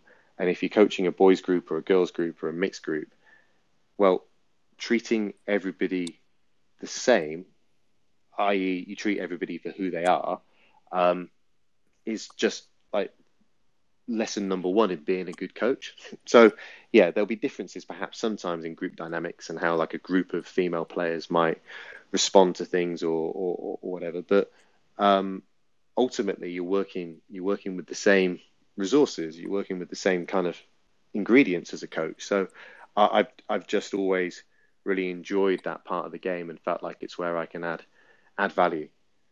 And uh, is I mean one of the sort of one of the one of the sort of things that I have struggled with with the um, with the women's game, Tom, is I um, it, there is almost this feeling, and I I was I was um, in a conversation with uh, somebody in relation to what the Tom Broadbent Lounge is doing in relation to the coverage of Swindon Town uh, and Swindon Town women's team.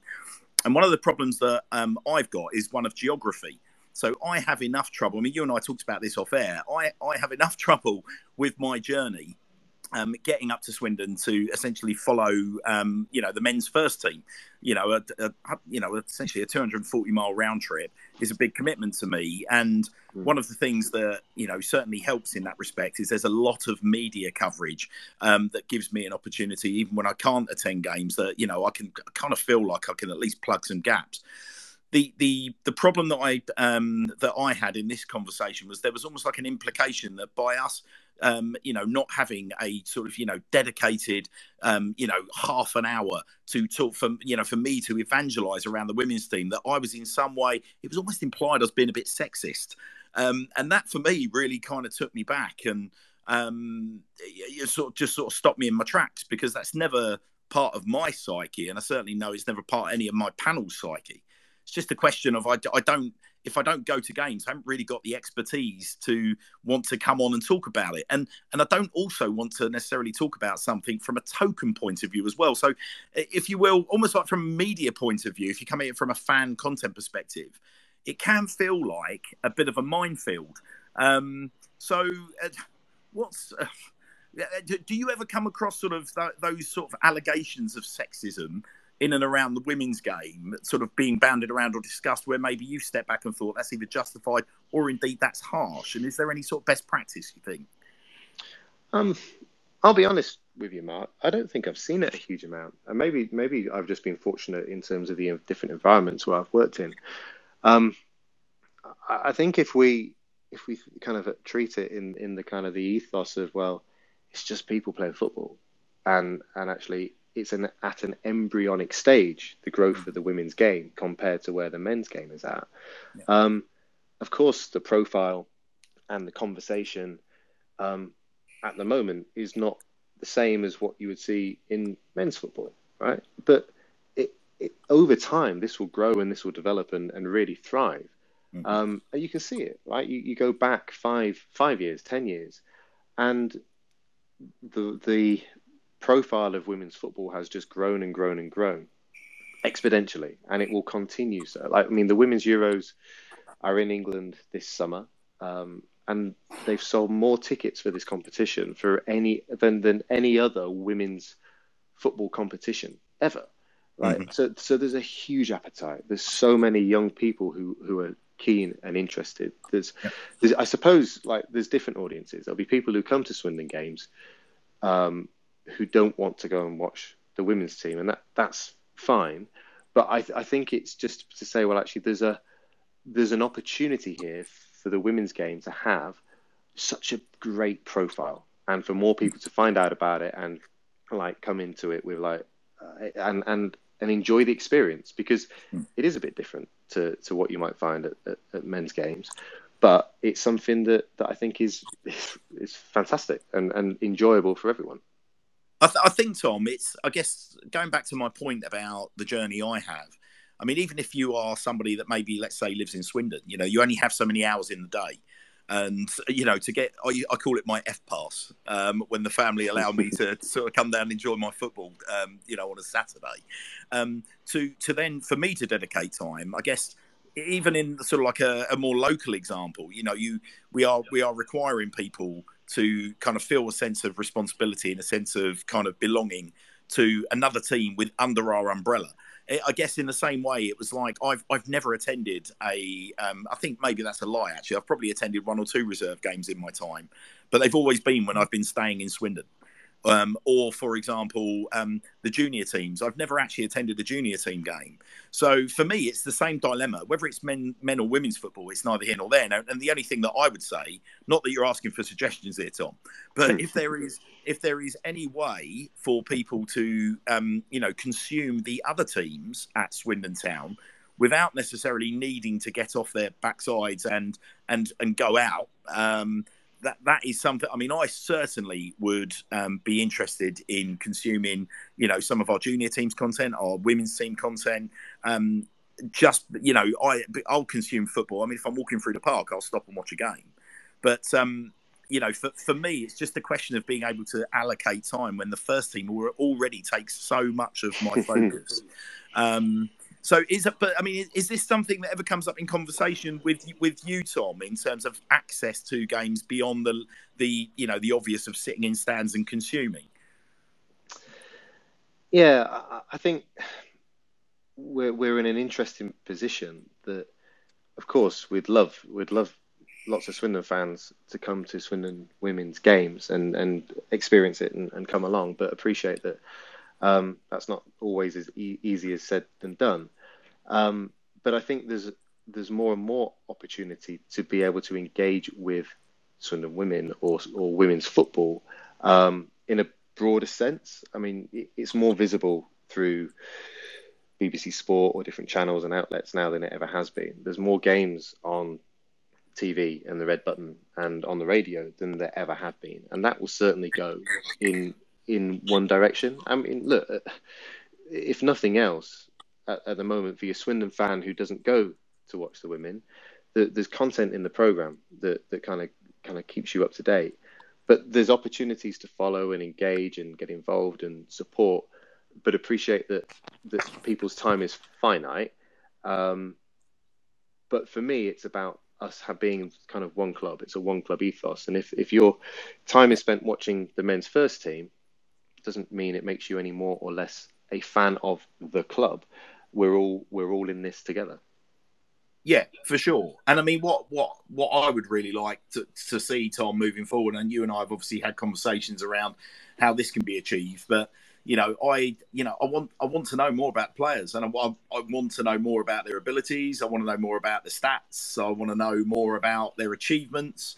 Um, and uh, you know, I really want to bring a you know bring personalities to the fore. And I think you know through through that route, I think you we and and obviously no small measure of success. Although I appreciate that kind of contradicts the coaching ethos we've been discussing. Um, but it helps, Tom, doesn't it? If we've got if we've got a winning team. What's um? Yeah. But look, let's let's take a little let's take a little backtrack out of this because you touched on it earlier, Tom, didn't you? You've been behind enemy lines for a little while. how, how did that come about, and what must have gone through your head when that opportunity came up? Uh, when you promoted this behind enemy lines, I thought it was a great way to sum it up. Um, so when when I left Arsenal, I wanted to kind of carry on coaching, partly kind of with, with my UEFA A license, and um, I'd never worked with a senior team um, before, not adult football, and I live uh, just on the other side of Oxford to, to where Swindon is. Um, and by chance, uh, managed to speak to the, the women's manager, Liam, um, and, and inquire about any opportunities. And they, they had a vacancy for, for assistant manager. Um, and went along and did a session and, and got invited back. And, and then the next two years kind of just kind of came and went. Uh, and I'll be honest, I received quite a lot of stick. And fair enough, right? Fair enough. Um, from both sides, Tom, or just from the red side? Oh my god, from both sides. Yeah, absolutely. Um, more so from the red side, though. I mean, my friends in the Community Foundation didn't let it. Lie. I don't think they'll ever really forgive me. Um, anyway, uh, yeah, and and look, I said this to the guys at Oxford. Like the first couple of training sessions, putting on the um, the Oxford training kit, I felt like I was on my stag do. You know, like when you're being forced to wear something you really don't want to wear. And I'll, I'll I will tell you this. Um, honest truth, my first training session, I wore a Swindon shirt underneath it. Yes, um, you top man, you top man. Um, but yeah, do you know what? After a while, it kind of you, you become kind of um, uh, you you lose the the kind of um, the Oxford being Oxford element of it. It's still there a little bit, but it's not not as intense as it was to start with. And look, fair, fair credit. I think the the women's team at Oxford are a phenomenal group of people. Like players are so dedicated and they're all they're all volunteers. They're they're not paid to play. They all have full time jobs and they travel and they commit to four hours of training a week and traveling all over the south on a Sunday. And the coaching team gives so much of themselves to this, and they do an amazing job. And and we finished second in the in the third tier last year, but in in women's football at the moment, only one team goes up and one team team comes down. Um, and for me personally, I learned so much from Liam, the head coach, and other people in that environment. It was it was an amazing experience. Um, yeah, so I maybe it's just shifted my um, feelings about Oxford a tiny, tiny, tiny bit. Um, but, but, yeah, I uh, I don't think I'll ever be forgiven completely by some of my closest Swindon friends. so, Tom, I've I've known you on and off for a number of years, um, almost going back to sort of I think the first time we became acquainted was around the Paolo Di Canio years, ironically. Mm-hmm the guy that sort of you know certainly ramped up the um, ramped up the rivalry somewhat between the two clubs if it could have been ramped up anymore. And um, I remember the day I saw you flash up on my social media feed in an Oxford, and I genuinely did think it was a wind up. I'm so pleased you pointed it out that it, it, it felt like some sort of stag do type thing. But um, so, but but was there? I mean, what it, so talking about the, the the Oxford women's team and the Swindon's women's team, I mean, does does that kind of rivalry and anticipation for when they'll get to play each other does that does that exist? Like, is it the same level of, of sort of rivalry that the, the senior men's teams and the junior men's teams enjoy? I think it's similar. Um, I think just because it's Oxford versus Swindon, then people are automatically just um, interested in what might unfold. And we played each other last season in in the um, in the League Cup at Oxford. Yeah. And uh, I mean, like Oxford United, fair, fair play to Oxford United. They really got behind it, and I, I, I just had to kind of like um, take. The, there's a meme on Twitter of like Homer Simpson stepping backwards slowly into the into the hedge. uh, that's kind of how I felt across that that whole kind of week or so period building up to playing Swindon and then then the game. Um, I mean, look, there, there is there is a, a gap right, in in level, and and this is the same in, in women's football. You look at the women's Super League and the top four or five teams. There is a gulf between them and other teams in the league, and that happens between the leagues and in each league, and and there is a gap between kind of where Oxford are at and where Swindon are at at the moment. Um, but but absolutely, I think that rivalry lives on. It's probably not quite as fierce as um, as we've experienced with the men's side. Tom, could you give us the equivalent there in terms of obviously you talk about the gap in standard. If we were to reflect on um, the sort of like you know the the EFL for example and the Premier League, whereabouts would you kind of inability wise place Swindon in its current form versus say where Oxford are, or indeed where the top four are? Where where would you sort of where would we sit? The comparison game is a bit tricky. Um, from a tier perspective, Swindon women are in the tier below Oxford's league. Um, mm. So there's a gap there, but I think it just comes down to resource and, and infrastructure. O- o- Oxford have probably thought about the resource they've put into that team um, for a bit longer because they played at a higher level um, more recently, and because of the growth of the game, they've probably been able to really benefit from the structure and the support from the club and, and the type of players they've been able to attract. Um, but do you know what? I'm, you know, I, I, kind of come come into into Swindon Women recently and taken on this this director of football role. And for me, one of the big big reasons for doing it is that I just see so much potential within this group of players and coaches and, and, and the team, but also just for the future of, of what what Swindon women can do for women's football in the area. Um, mm-hmm. I think we've got a fantastic opportunity to to kind of move up the tiers, to kind of really be kind of connected to the community, to to almost think about that that pathway from from playground to county ground, if you like. That we want we want to get get young people really interested in the team, and we want we want we want the best best players in the area to see Swindon as the club that they want to come and play for. Mm. And there is not a reason on the planet why that can't happen. Um, it's just going to take a little bit of time and a little bit of work and, and working things out. But um, I, I, think I think there's there are the seeds of something really special here. Tom, it has been utterly, utterly fascinating talking to you, and I love the, the fact we've been able to finish on a brilliant. I love a good soundbite but from playground to county ground is my cup of right up my strasse, Tom Hartley, right up my strasse. But look, Tom, you're going to have to promise me this. Like I said, we it, unashamedly so because purely because of all the reasons that we discussed about five minutes ago. Um, you know, I'm, I'm on my own journey, and I'm not going to be alone uh, on that journey. I, I, there is all the, all the willing and all the goodwill on my part, and I'm sure I speak for many, many, many hundreds, if not thousands, of Swindon fans that are on a similar journey.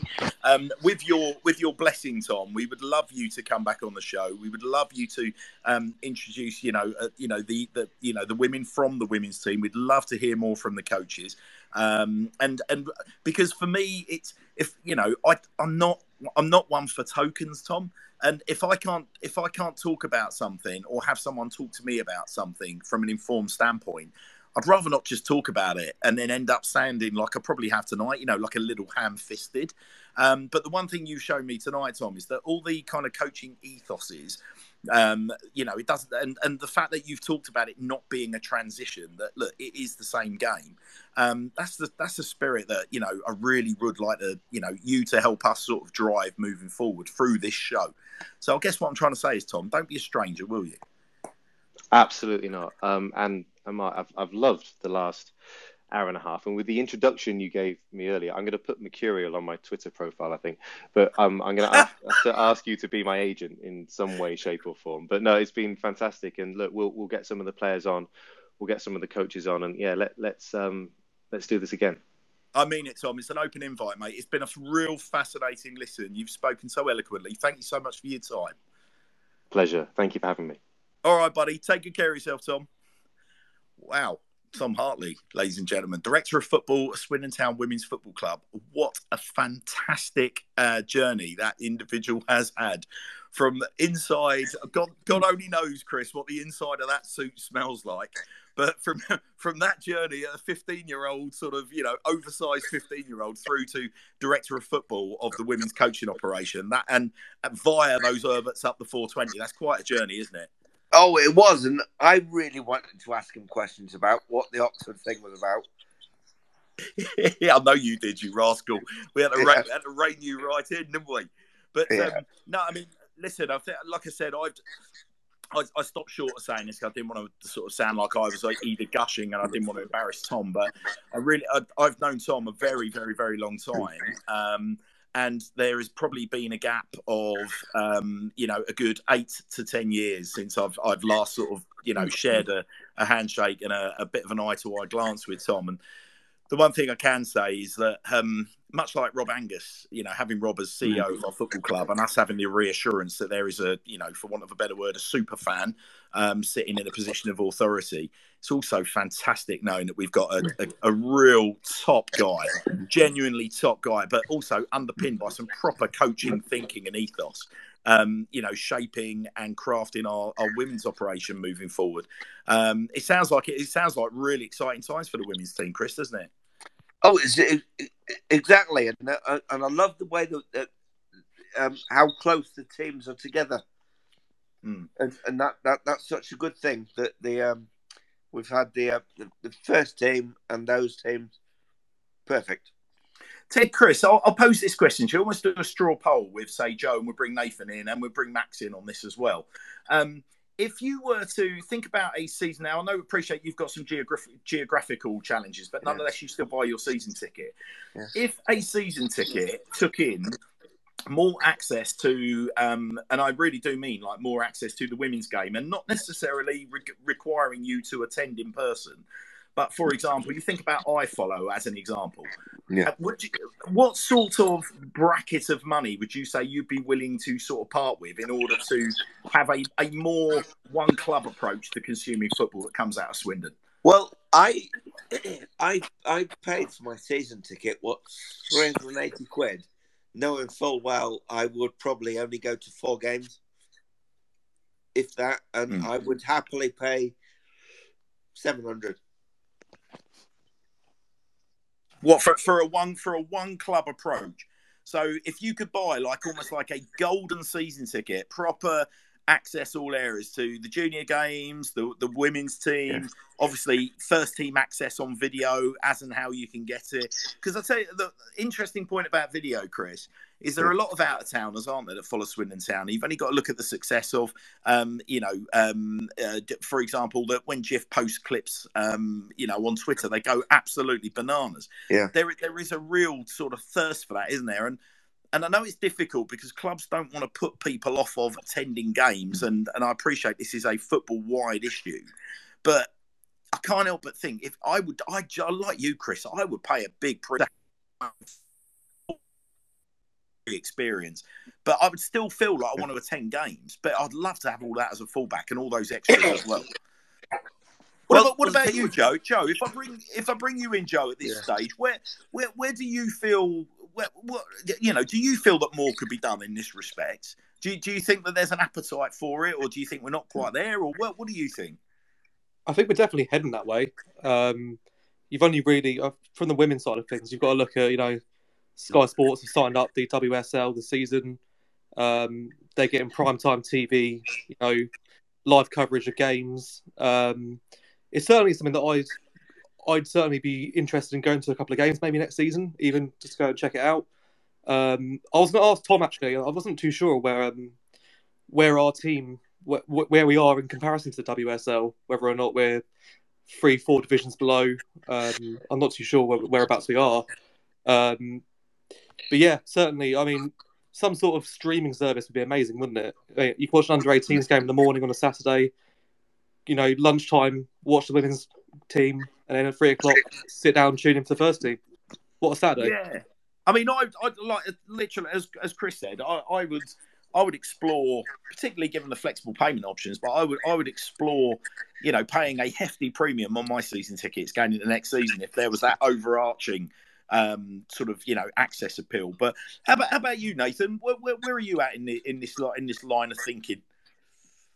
I think if they did something like, um, you know, get a match ticket for a for a men's game, or if you have a season ticket, then maybe you get like a discounted ticket for a women's game just to try it out. I think that's definitely something I'd be interested in. Um, as you know, I live in Reading, and the um, the women's team here are in the Super League, and I get stuff through my door. Um, I go out and I see the women's team um, training like little kids in the park. The, the, the women's team here is very is very active, and it would be great to see something like that in Swindon. But it's definitely something I'd be open to, hundred percent.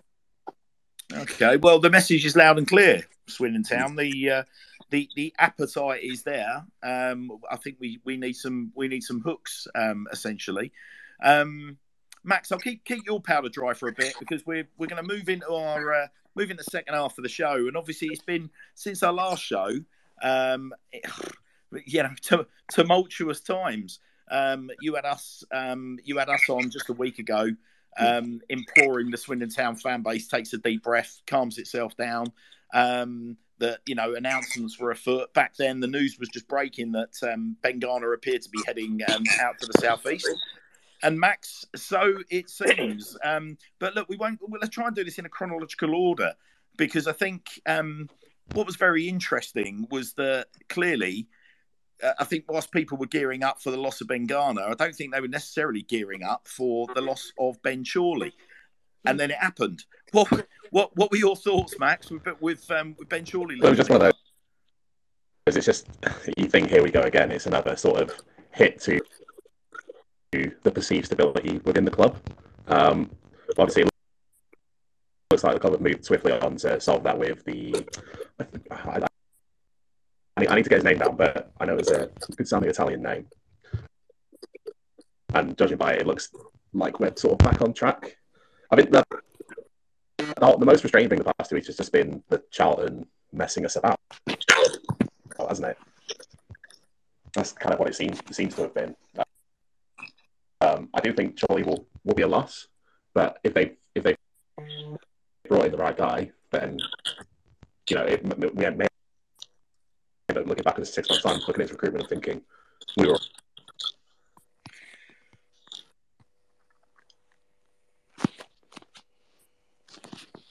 We needed that structure in place, I guess.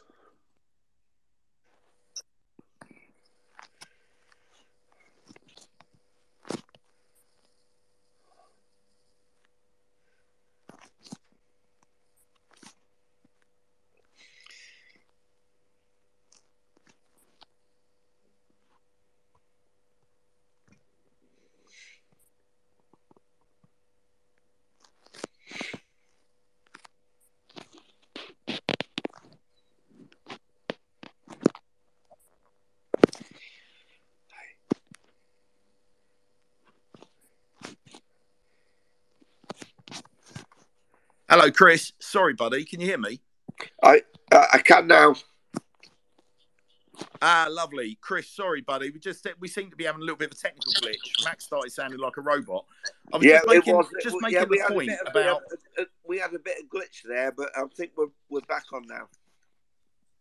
Yeah, so Ma- Max was. I get the gist. Obviously, Max is. Um, Max appears to be of the opinion. Obviously, losing short, losing Chorley was a bit of a shock, but that the club's Yeah. moved very quickly to bring in Sandro Di Michele. Um, and uh, the point I was just making there, while clearly we were having that glitch where I was talking to myself, was that Yeah. the he's quite clearly the club statement is that Sandro Di Michele is going to be overseeing the entire football operation. So it's to, to all intents and purposes, it kind of feels the same, is it not? In but then the only difference appears to be that people are making there seems to be a bit more of a play about his analysis based recruiting, and that wasn't necessarily a, a a view that people saw or language that was attached to Ben Chorley. Would you say that's fair? Um, that's it's a very different approach, certainly because he's very much data driven, and um, I'm not I'm not so, so sure about that. Uh, I like a bit of it, uh, it but it's um, you need you need the data and you need and you need eyes on to get both sides of it. Yeah, and I think what's what's really interested me about um, Sandro. I mean, I wanted to spend a little bit more time talking about Ben Chorley, sort of reflecting on what he's brought to the club. But someone described to me today, and uh, poor old Sandro won't necessarily like like this, or may indeed like this. But anyone that's seen the movie Moneyball, uh, people have drawn a conclusion um, that he is uh, almost like the Billy Beane assistant that, that, Beane nicked off of a, uh competing club, kind of very early in the day A little bit of an unknown, not necessarily a football man, um, as in someone that's come up through the ranks that you know is is died in the wall, kind of you know football coach, football player. You know, this appears to be someone that's had a very very different background coming into the game. But interestingly, and uh, Hmm, Joe, I don't, I don't know whether you've picked up on this, Um, but a lot's been made video- of what uh, Di Michele achieved at Wigan, where he spent significantly less than the rest of the division in terms of their recruitment, but nonetheless ended up with them sort of sitting pretty in the in in the league table. Absolutely. I mean, you look at Wigan's season, um, the year we went down in League One, they were very close down there with us, really. Um, the difference is tangible, isn't it? I mean, I, look, I think Tyler put on our group chat a picture of the transfers that they'd made last summer. You got names like James McLean, who to me is a top end championship winger, maybe lower end Premier League player in his, in his day, um, coming into the club on a, on a decent wage. Um, I think the biggest thing with Sandro for me is I, I was reading up on the fact that he's is it a big part to play of the research for Football Manager, the game, Yeah, and obviously looking at the data.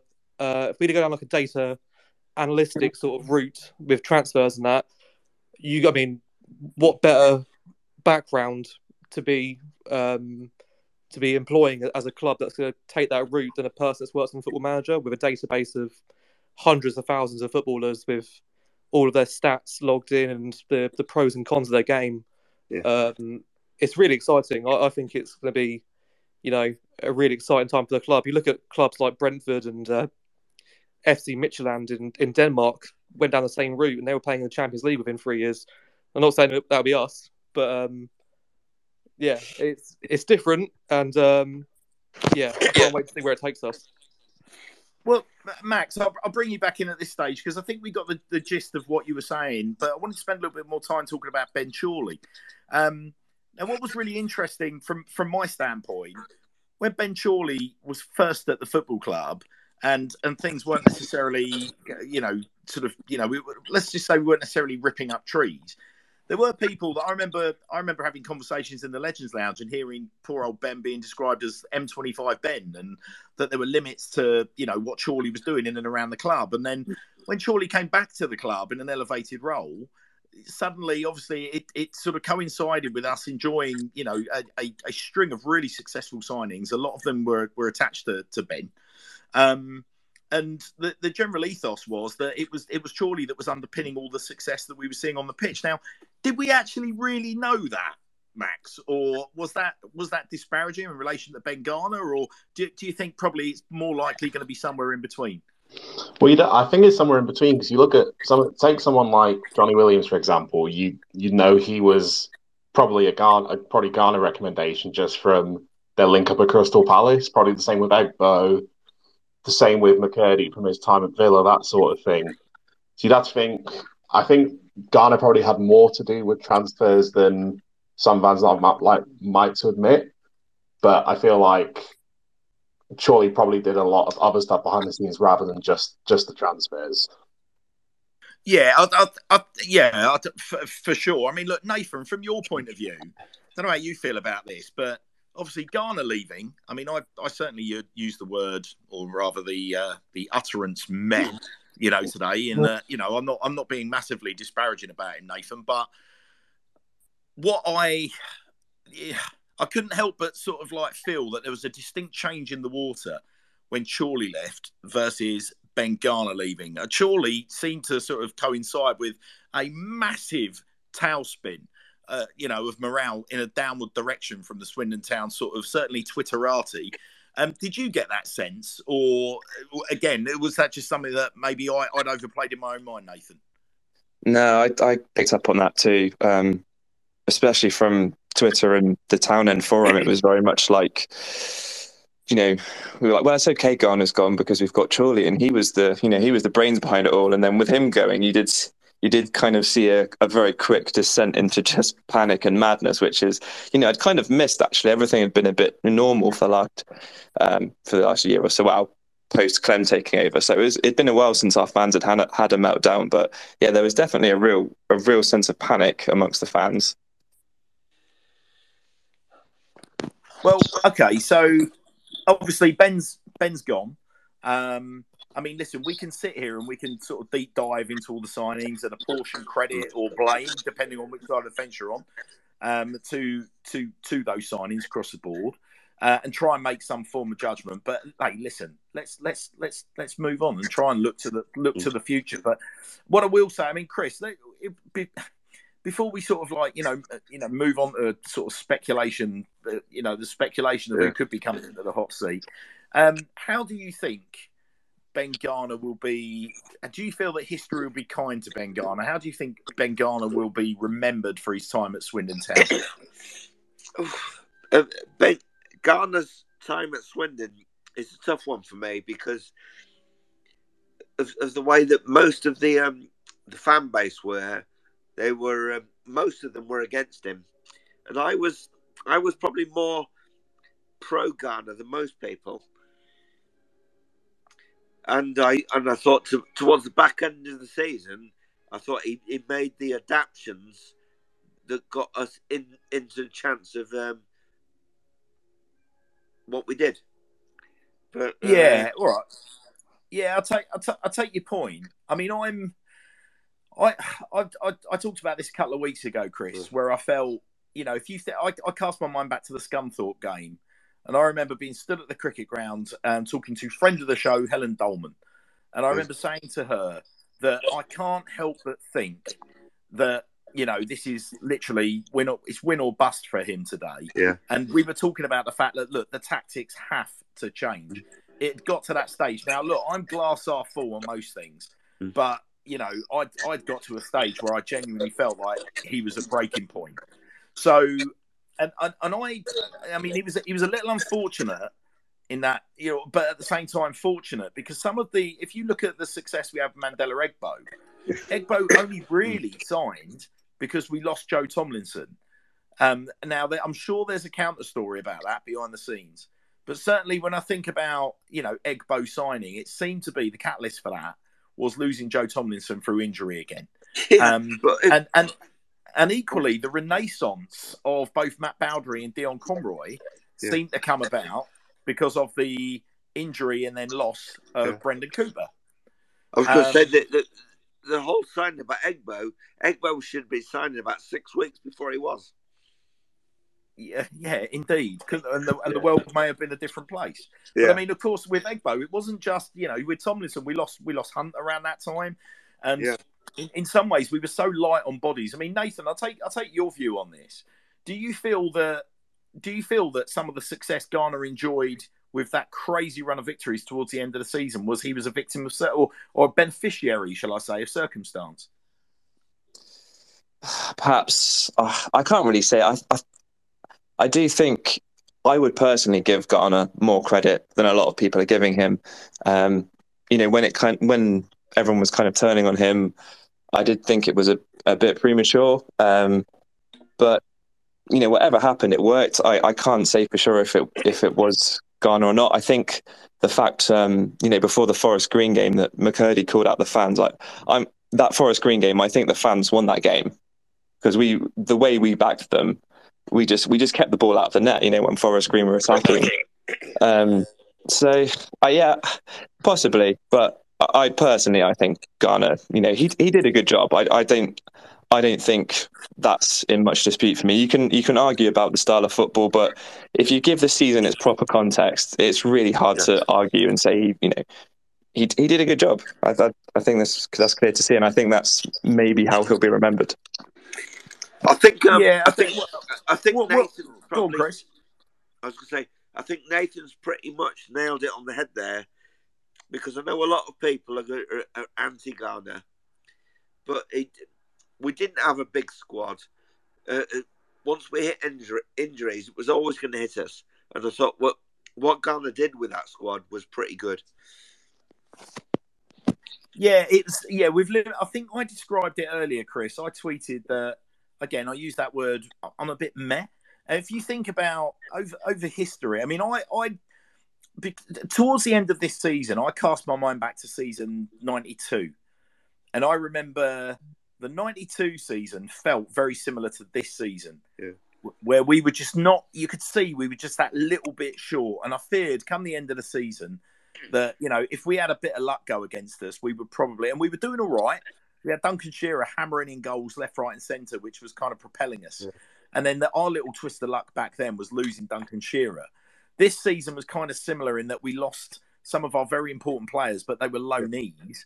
And uh, I even remember going into the Port Vale games thinking, do you know what? At the end of this season, I still feel like it will give us a hell of a springboard into next year. And I genuinely felt that we were set up to just dominate that league next year. And I think that was a, behind a lot of my disappointment with with Garner leaving because I, I, I just felt that we got it to a stage where it, it, like we next season I fully expected that. It was almost like so what okay so classic Hammerhand style cutting my, my sentence off halfway. But here's the thing. I, I almost expected us to be um like um like almost like we'd hit our stride towards the end of the season. We'd found that consistency. We'd struggled to find home and away earlier in the season. It was almost like we'd found that consistency. We'd found that rhythm, Yeah. and I, I just thought we'll carry that on into next season.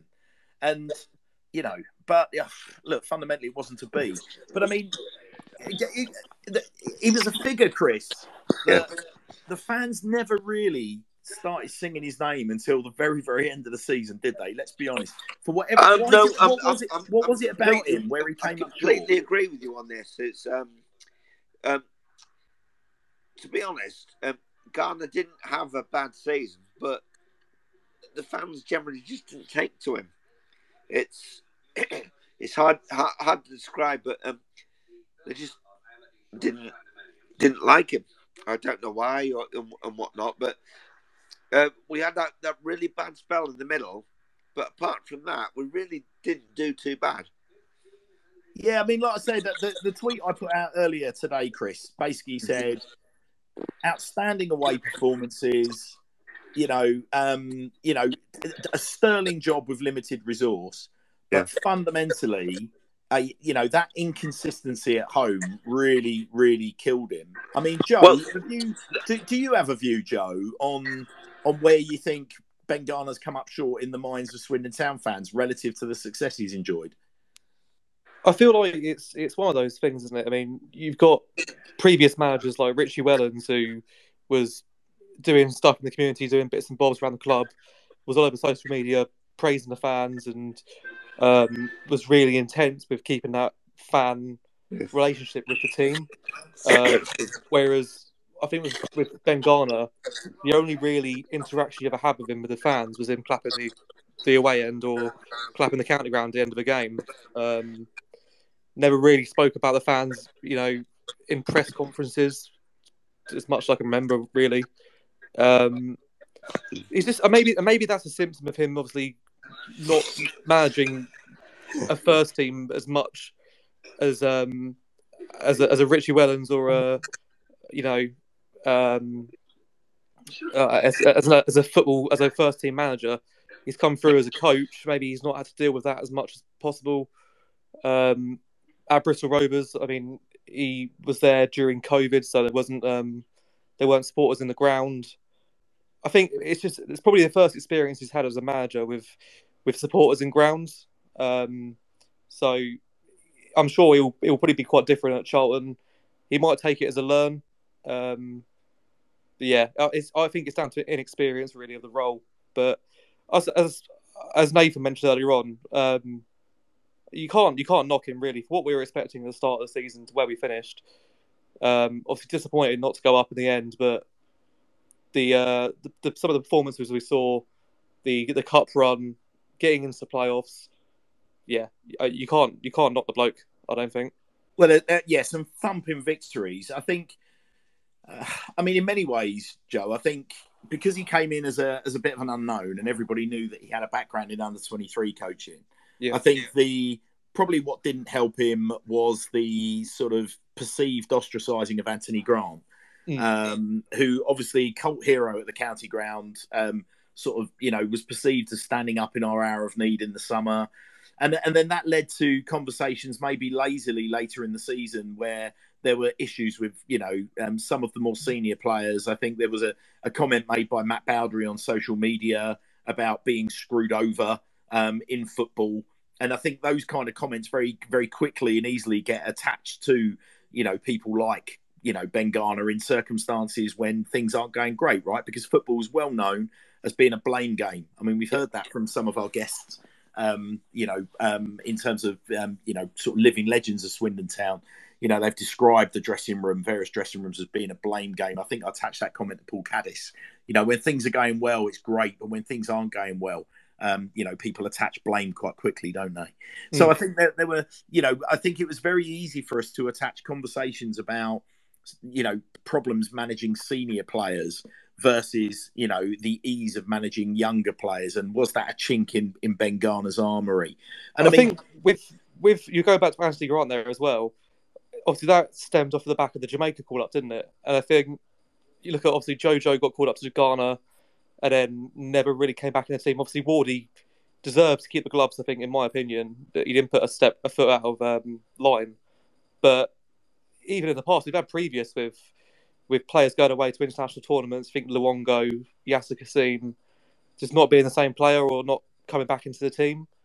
I don't know whether or not there's a sort of chip on the shoulder um, mentality when they come back from tournaments because I think, you know, I've been playing in front of tens of thousands every week, um, which they now get at the county ground. I'll, uh, I'll add, but um, you know, I, I, I don't know whether or not there's a confidence thing, but obviously Ben Garner didn't like the fact that um, it seemed that probably more so Granty was on the on the basis of looking at things, maybe putting a bit more effort into the, the national team than he would be the club.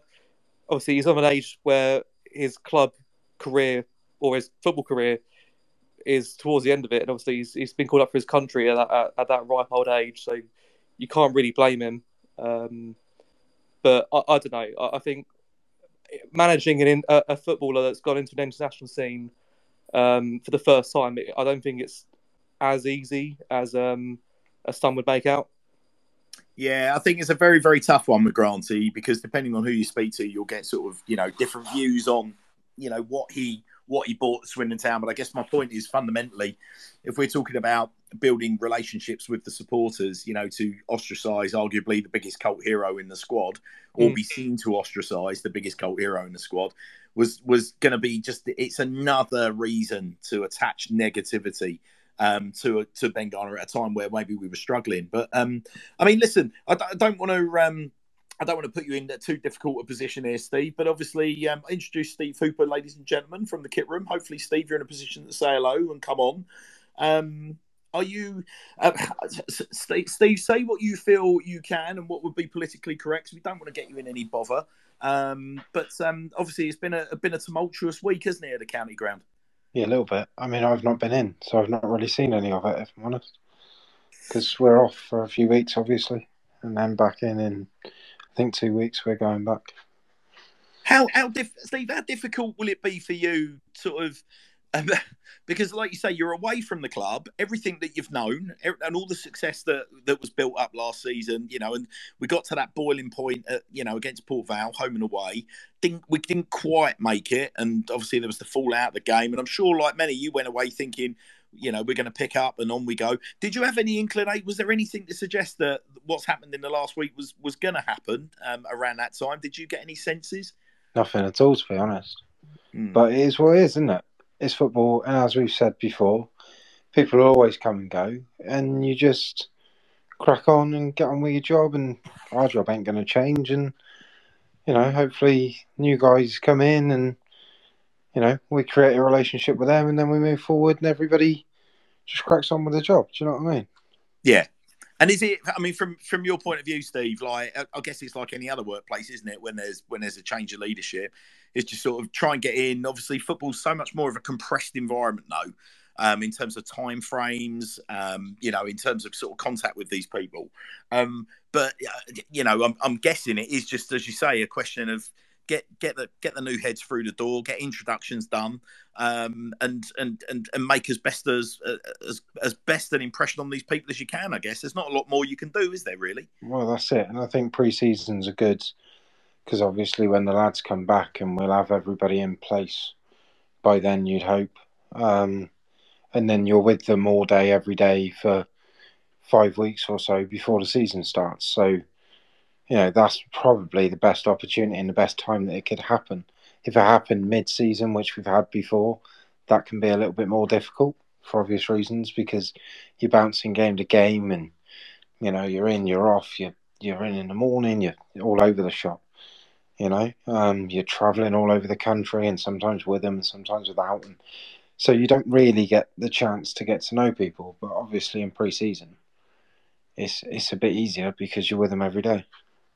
Yeah, and I guess Steve, the, the, the, other thing, if you reflect on on last summer and all the all the trauma and turmoil that we went through as a club, the, the thing that really struck me last week was just how quickly our large sways of our social media fan base, our social media based fan base, went into the sort of downward spiral, almost like trying to compare this summer, what's happening this summer with last summer. But it's very, very different, isn't it? I mean, the, we we have, for want of a better word, this summer we have a lot of time on our hands, Steve, don't we, relative to last year?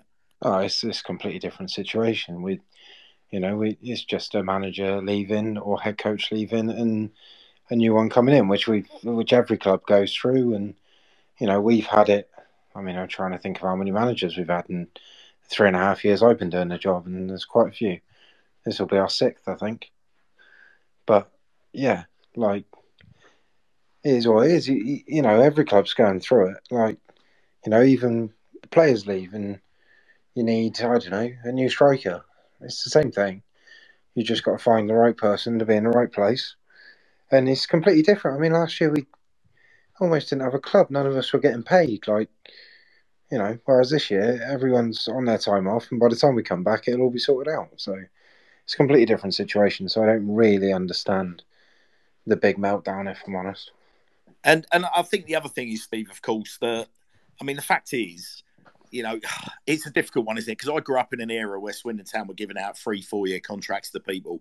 Um, and we'll all remember the sort of figures that were associated to the Paolo Di Canio era and the sort of budgets we were operating with there. But I mean, football, you know, certainly in the lower two divisions, certainly in League Two.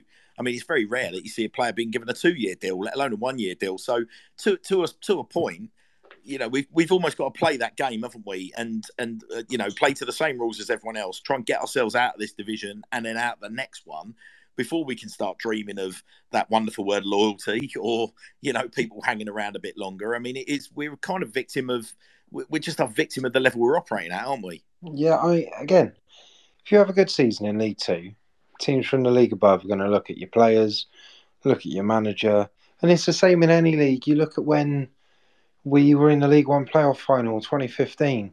Within a couple of weeks, 16, 17 people had left the building. Because if you have a really good season, you don't get to that promised land of getting a promotion, then clubs from the leagues above are going to come sniffing. Of course they are.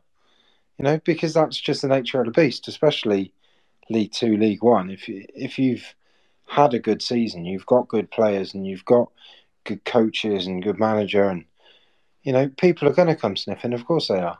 Why wouldn't they? And if if you've had the good year, then you've got to kind of expect it. Yeah. So what? When when are when are we? Do you know? I mean, are you allowed to say, Steve? When are the, when are the boys actually back at back in training? Have we got well, have you got a date fixed? I mean, we've got our date of when we're going back, um, which is the twentieth, and we're gonna be in to sort all the kit and everything. But again, I mean, everything that we were given was based on like the previous people that were in, so Chorley and and Garner. Um, so I don't know if it will change. I don't know what new people will want, but again, it's just to play it by ear and work how you can work and get stuff done. But yeah, I, I don't really, not really too sure what they want. I can't see it changing too much. Yeah. So hopefully, you know, it's sort of the end of end of the month, really. And, we'll all be back in and and obviously, Steve, I know we can't we can't talk kits, but you, I know that you've seen the kits, and I and you've got very excited when I've asked you, and you basically told me to shut me trap and not push you any further on them. But fair, fair to say, from what you told me, the Swindon Town faithful are not going to be disappointed this season. As I said last year, patience is virtue. because so, you know you wait your time and then you see it and you go, yeah, I like that a lot. Yeah, and and obviously you're you're a man that gets the pour over a lot of kits, Steve. So it's fair to say that's that's quite an endorsement of our new lineup for the new season. I'm not gonna I'm not gonna ask you cryptic questions. I'm not trying to get anything out of you. I'm not gonna give you any answers. These are teas but we, we have some we have some exciting plans, Steve, don't we, for kits? Um, yeah. That, that, that, may or may not involve our, our good selves in the Sir Tom Broadbent Lounge. So um, for all of those eagle-eared, eagle-eared, um, keen-eared listeners, um, do do keep your eyes across uh, the lounge and what we're going to be doing over the coming few weeks. Um, because yes, we're, we're going to have a, a fair bit of fun. But look, Steve. Um, I mean, is there anything? Is there anything that you'd like to add, um, sort of specifically in relation to you know, obviously the last week and looking ahead? If you could sort of like encapsulate anything and push it out to this lovely audience listening to, you, is there anything specific? Um, I haven't. I haven't listened to too much tonight, to be honest. So I'm not too sure what's been covered and what hasn't. Um, what I'd say is, it's like it's like any other workplace. If you have people in and they do a really good job, other companies or other clubs or other you know organisations will come looking at your people. We've had people in that have done a really good job, and other people have come looking at them.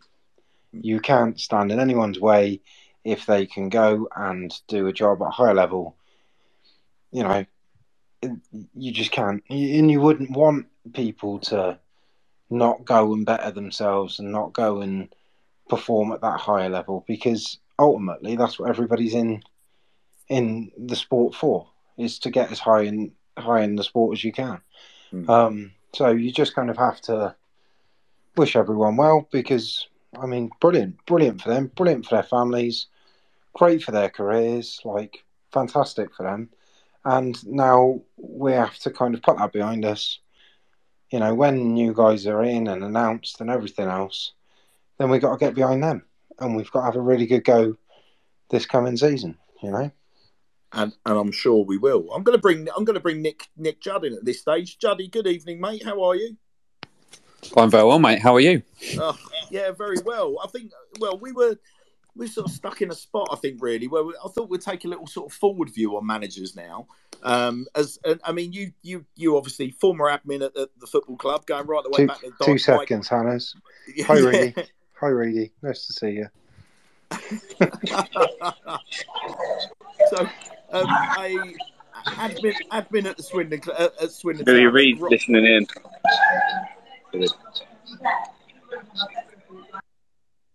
Apologies, Nick. Don't know, what, don't know quite what's happening there with Alex, but um, sounds more exciting than what's going Alex, on in my house at the moment, mate. That's for sure. No, no, no, no, just Alex. We're going to keep you on mute for a second, mate, just while we sort this bit out. Um, Didn't even know I was on, mate. Sorry. no, no, no. You're fine, mate. Um, so Juddy, sorry, mate. So obviously, former admin at the football club, going all the way back to Mike Diamandis era. There is not much that um, you haven't seen um, at Swindon Town, and obviously your fandom goes right the way back to the pre Glen Hoddle days. Very, very similar to mine. Um, we we were kind of hoping, I think, with Garner sort of going today. I think we were sort of probably wishful thinking. We were hoping the club was going to follow up very quickly with announcements of a new manager. Um, is there is there anybody that you are of an opinion? Um, you know. You know, it's, it's kind of like I don't like to be sort. I don't like to take a negative view, but is there anyone that you you just you've seen coming up in the odds that you're just thinking that please like that that just cannot happen, like cannot happen, and if so, why is that? Well, I think there was a few. Um, there's been a few random names pop up today, hasn't there? Um, which are a little bit left field, uh, should we say? Well, I think the the ones that we've we've talked about, the ones that I think we were kind of thinking would be a bit of a disaster from a sort of PR point of view, your sort of Sol Campbells and people like that. Um, it's a weird one, really, because none of us really wanted Wellens when he came. He did a good job. Um, none of us really wanted Garner. I think it's probably fair to say. Um, he did a good job. So I'm kind of a little bit loath to sort of write off anyone that's sort of been linked with it, really. But I think we've all had so much time to think about it. We've all sort of dreamt up our our own sort of dream scenarios, whether it's a, a Ryan Mason or a Wellens return or a Fabrizio with Caddis or something like that. I think the more time we've kind of all got to think about it, the more sort of disappointed we'll be if it's not one of those. If that makes sense. Yeah, I mean, from your point of view, Nick, what is it? I mean, again, we're probably stating the obvious here, but you know, the, the sort of the caliber, of the sort of names that you're talking about why is it you think, for example, a Paul Caddis would be a success at Swindon, given our current plight? What is it you think he brings to the table? Well, like, to be honest with you, like anyone, anyone who gets appointed this time round, it's it's a risk, isn't it? We don't know any. There's no sort of guarantee that anyone we appoint is going to hit the ground running and and get us out of League Two. You know, like look at all the appointments we've had. Um, even sort of going back to the Canio, massive risk. Wellens had no idea. Risk Garner the same. I think, I think the main, the biggest thing that Rob and Clem really have to take into consideration this summer is how much um, positivity they've kind of clawed back in a very short space of time. And so, what they've got this summer is such a huge opportunity to really get the excitement going again. I mean, from their point of view, they're obviously trying to shift season tickets. Um, they probably want to appoint someone that's that's popular um, to sort of make up for the whatever disappointment there is of losing a manager who almost got us out of League Two. Whatever we all think of Garner, he did a pretty good job and almost got us out of it. So um, there's just a really good opportunity to really build something exciting for the new season. And I think um, someone like Caddis as a number two, perhaps, you know he knows he knows the club. He kind of gets it. He gets the kind of journey that we've all been on. I think someone like him. We were talking um, earlier in the week and sort of saying that for Brits.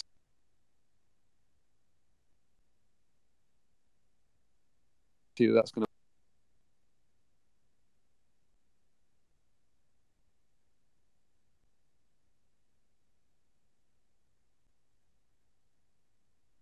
to work.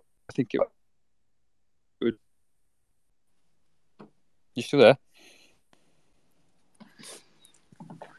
Yeah, still here, Nick.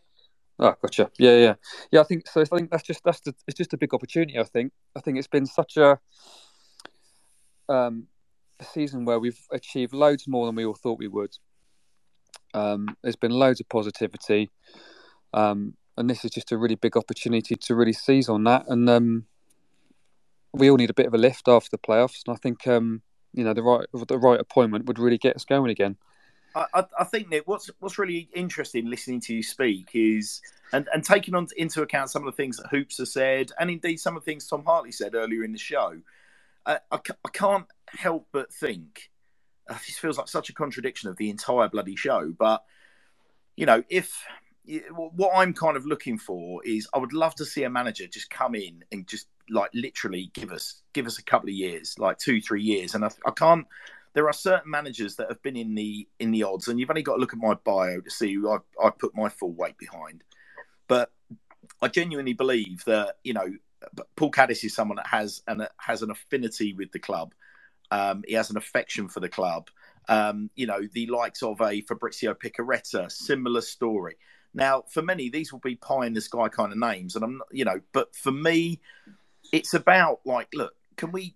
I think one of the things, one of the words that gets banded around by Swindon Town fans quite a lot is stability. Um, but equally, stability doesn't need to be boring.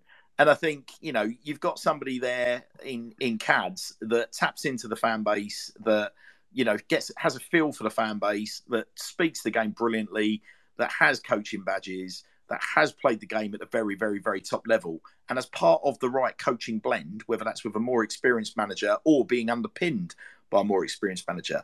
That's kind of for me what what I'd like to see brought to the fore. Um, I mean, it's but then having said that, there's part of me that thinks if it's such an easy appointment to make, you know, everybody knows that Paul Paul's obviously involved in a coaching job at Fleetwood. Um, you know, I know, for example, Fabrizio is out of work at the moment. Um, in terms of sort of coaching, he's not full time coaching over in Italy. You know, he's enjoying sort of you know time away from the game. You'd like to think that like that's an appointment that could have been made very quickly, isn't it? Yeah, which does make me wonder whether it's not going to be that because we were kind of, I think everyone was kind of half expecting our our appointment to be announced as soon as Garner was announced. Um, and like you say, I think Fabrizio and Caddis would probably be the sort of easiest, quickest um, appointment to make and, and to be announced. Um, and the fact that it's not happened sort of immediately makes me think that that might not be the case. Um, yeah. I think someone like Caddis and a, a Caddis and Fabrizio combination would be would be good fun. Whether it would be any a, a success or not, who knows? But it would be good fun because you, at least you know straight away you've kind of harking back to the Canio era with Fabrizio. Um, you know, Caddis would, would talk a really, really good game. We'd all sort of massively be behind him from the start. Um, but yeah, I mean, you make a good point about stability. I think we were probably all expecting stability this summer, and obviously what we've got is anything but. Um, but some of the sort of names that entered entered into the um, managerial list at the bookies today are sort of your sort of up and coming rising coaches who you kind of think if they did a half decent job would probably be off like Garner would. So yeah, it's it's a very good point, isn't it? I mean, I did think that. I mean, Mark Delaney is a name that has been punted around as somebody that very much, you know, to a degree, he kind of fits the the sort of tracksuit manager, for want of a better word, model that Swindon have always been very successful with. You know, a, a, former player, you know, decorated at international level, you know, a lot of appearances in the Premier League for some huge, huge clubs, it might be added um, and you know getting on for sort of you know double figures sort of experience um, years of experience at you know coaching younger players so i think on the on the surface of things you know delaney you know delaney ticks boxes but exactly to your point my my concern with bringing a manager like that in is you know again if we enjoy success, we're only going to get 12 months and then we're back to the yeah. start. But then, but then to the point, Nick, without, like I said, let's not contradict the whole show it's almost like well look, that's football these days isn't it particularly at the lower level you know success success breeds you know um you know uh, opportunities elsewhere and uh, and and certainly you can, you, you know, as, as Ben Garner's proved, you know, you can you can fevy a nest quite nicely. Thank you very much in the space of you know eight nine months. I think. Well- I think also just just to butt in, um, if somebody like that was to come in and you were to have success, but actually have success, so get promoted, do you not think they would then stay? Well, you would hope so, Steve. Yes. Yeah. Yeah, you th- Yeah, you think so- so? I mean, you know, do you think Garner would have gone to Charlton if we were in League One? Well, who knows? Who But- knows? Um, but you know, you'd like to think that maybe had we actually gone up, we'd have had that stability that everybody wants and kept everyone together. So it's a bit of a catch twenty two, really, isn't it? Because you bring the guy in, and then if you have actual success, he stays. If you have almost success, that's where the problem lies. Yeah, Yeah. Th- th- there's there's also a part of me that thinks, um, you know, if if someone comes to us and has success and then leaves, at least we're out of League Two, and actually, if you're looking for a new manager, having just come out of League Two, going to League One, you're actually a much better proposition to attract a possibly possibly higher higher caliber of manager, um, and it becomes a bit of an easier task really while you're sort of languishing in in League. Uh, that's a very interesting point, Nick, because the someone made the point. I think it was on last week's show that the jump up from League Two to League One is not as big. So if we did go up and lose our manager at the end of the year,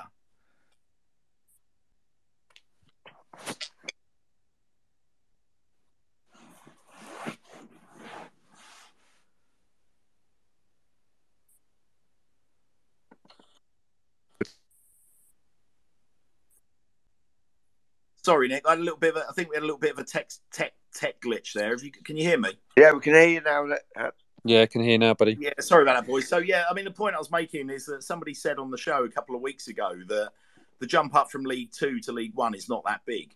So if you're going to lose a manager in those circumstances, maybe between those divisions is a little bit more forgiving than if you lose a manager going up from League One to the Championship, which is a huge leap. Yeah, and, and I think also losing a manager having gone up to League One is is is easier to take um, in many ways than what's just happened this summer because whatever you think of of the job Garner did, I actually think he did a pretty good job. But to kind of like walk away from it um, is frustrating, really, and and leaves a bit of a bitter taste. But you know, you have to see it from his point of view. His stock's gone up pretty high this season, and if he feels he can, um, if he if he gets offered a, a position like he has um, higher up the food chain, you've got you know you'd be silly not to take it. Um, so, but it just feels like a bit of a a bit of a kick in the teeth that you didn't need after the playoffs to, to lose just kind of your management team when you're kind of looking forward to a reasonable, stable summer. But Yeah. where would the um where would the excitement be if that happened, eh? No, very very true. But Well, when you you're what. looking at um, when you're looking at League Two this season as well, it's not an easy league to get out of. Mm. Well, I'm, I mean, you, you look at the clubs that are in it, and I'm sort of thinking we've got to be looking at top three, but we've got a lot of miles to cover. There's going to be some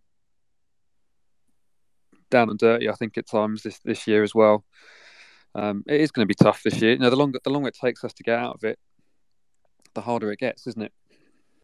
All right. Well, look, let's we'll, we'll we'll round off the kind of managerial section, as it were, by just doing a quick straw poll. Last time, and I'm not going to mention his name in terms of last the guy that came out on top of the popular vote last time, but um, let's see. We'll, we'll we'll do this in reverse. Max, if I start with you, um, two two words, unless it's a triple barrel, double barreled surname. What's the uh, who is your manager of choice, Max? Uh, probably Mark Delaney at the moment. Mark Delaney for Max. Joe, who who are you going for from from the current options available? I'd probably go Mark Delaney as well. I've been through stages today of Ryan Mason and Matty Taylor, but I think I'm a bit heartbroken about them too. So we'll go Mark Delaney.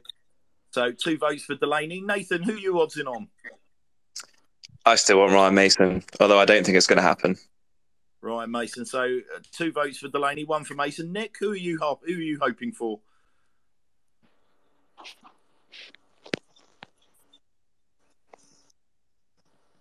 Or is a chance we may have lost Nick? So we'll come back to Nick. Chris, who, what about you, buddy? Who's your selection? Well, I'm I'm gonna um, I'm gonna go against what Kev said and Ryan Mason. Right, mate. So we've got two for Mason, two for Delaney. Um, I'm going to stick to my guns. Uh, I, I, I genuinely think that the answer is is right under our nose, and that and the answer is Paul Caddis um, with um, Fabrizio Piccareta. Um, not just for nostalgia, but also because I just think um, you know he's he would bring a, a an interesting new dimension to um, to the coaching at the football club based off of his experiences back in Italy um, and indeed up in Finland. And he's still, you know, in coaching terms, um, young, ambitious. Um, and I'll tell you the thing about Fabrizio as well that gets me a little bit excited is I would hope, in the same way he showed Paolo Di Canio um, loyalty when he decided to leave the club, despite having sort of managed us to a win up at Tranmere when Paolo left.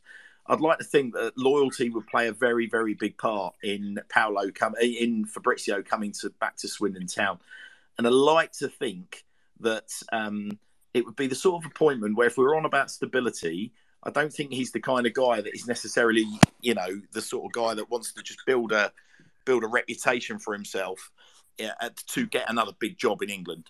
Uh, but at the same time, I think it would be inevitable that the offers would come, but um, I don't, I'm not aware of what his financial situation is away from the game, but you know who knows. So for me, it's a, it's a stability play, and it's pulling on the heartstrings a bit. I'm not I'm not going to push uh, hoops. That would be grossly unfair for us to ask hoops. Boring. Um, yeah. Yeah.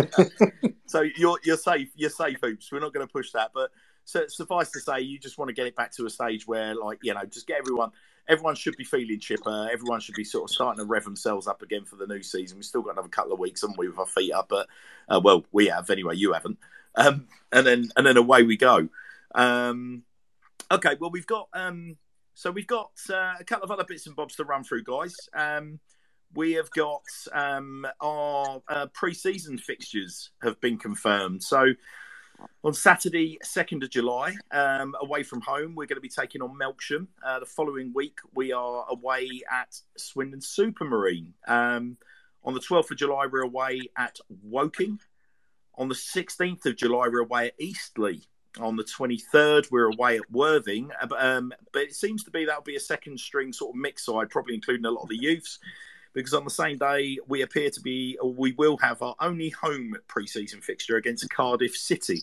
Um, how? Um, I mean, uh, you know, uh, I'll, I'll, take a view from any of you here. Um, sort of, Joe. Let's start with you, really. Um, I'm, I, I mean, I'm never, I never get particularly sort of bowled away when pre-season sort of, you know, lineups just include a lot of non-league clubs. Do you expect any more sort of league league teams to be plugged into that between now and the start of the season? I don't think it's needed really. I think a pre-season games it's 90 minutes of running, isn't it? It's it's minutes in the legs for the boys. Um, I don't I don't think it really matters the opposition because obviously there's, there's, no there's no real competitive um, sort of need to win a pre-season game. Uh, it's just a case of getting minutes and legs and that. Um, it's nice to see Woking on the pre-season list. It's, it's like a 20 minute drive for me, so that'd be a nice little trip for, for myself. I just feel bad for the Welling and uh, Cardiff game. Stephen Jonah getting split up. yeah, Steve, is that right? Will you will you have to sort of split your results for those two? Oh, I think we're going to have to. Oh. I don't think we've got a choice. Can't, can't you give the players their kit in a rucksack like old Can school you imagine? football? Sort yourself out, son. Can you imagine that? That'd be unbelievable.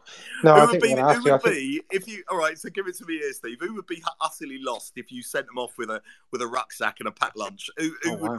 who would who would struggle the most? Do you think? That's a tough one. Probably Ellis. Can you elaborate? Not really. but no, that's going to be a fun day. That I think I'll probably end up going to Worthing if I'm honest. Yeah, that day Yeah. by the coast, quite right. Yeah, why not? Eh?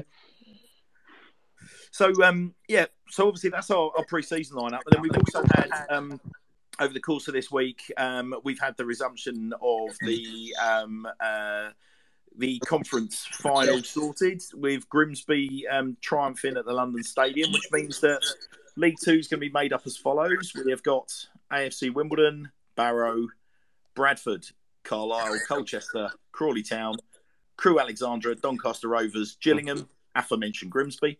Harrogate, Hartlepool, Leyton Orient, Mansfield, Newport, Northampton, Rochdale, Salford, Stevenage, Stockport, Sutton, Tranmere, and last but not least, Walsall.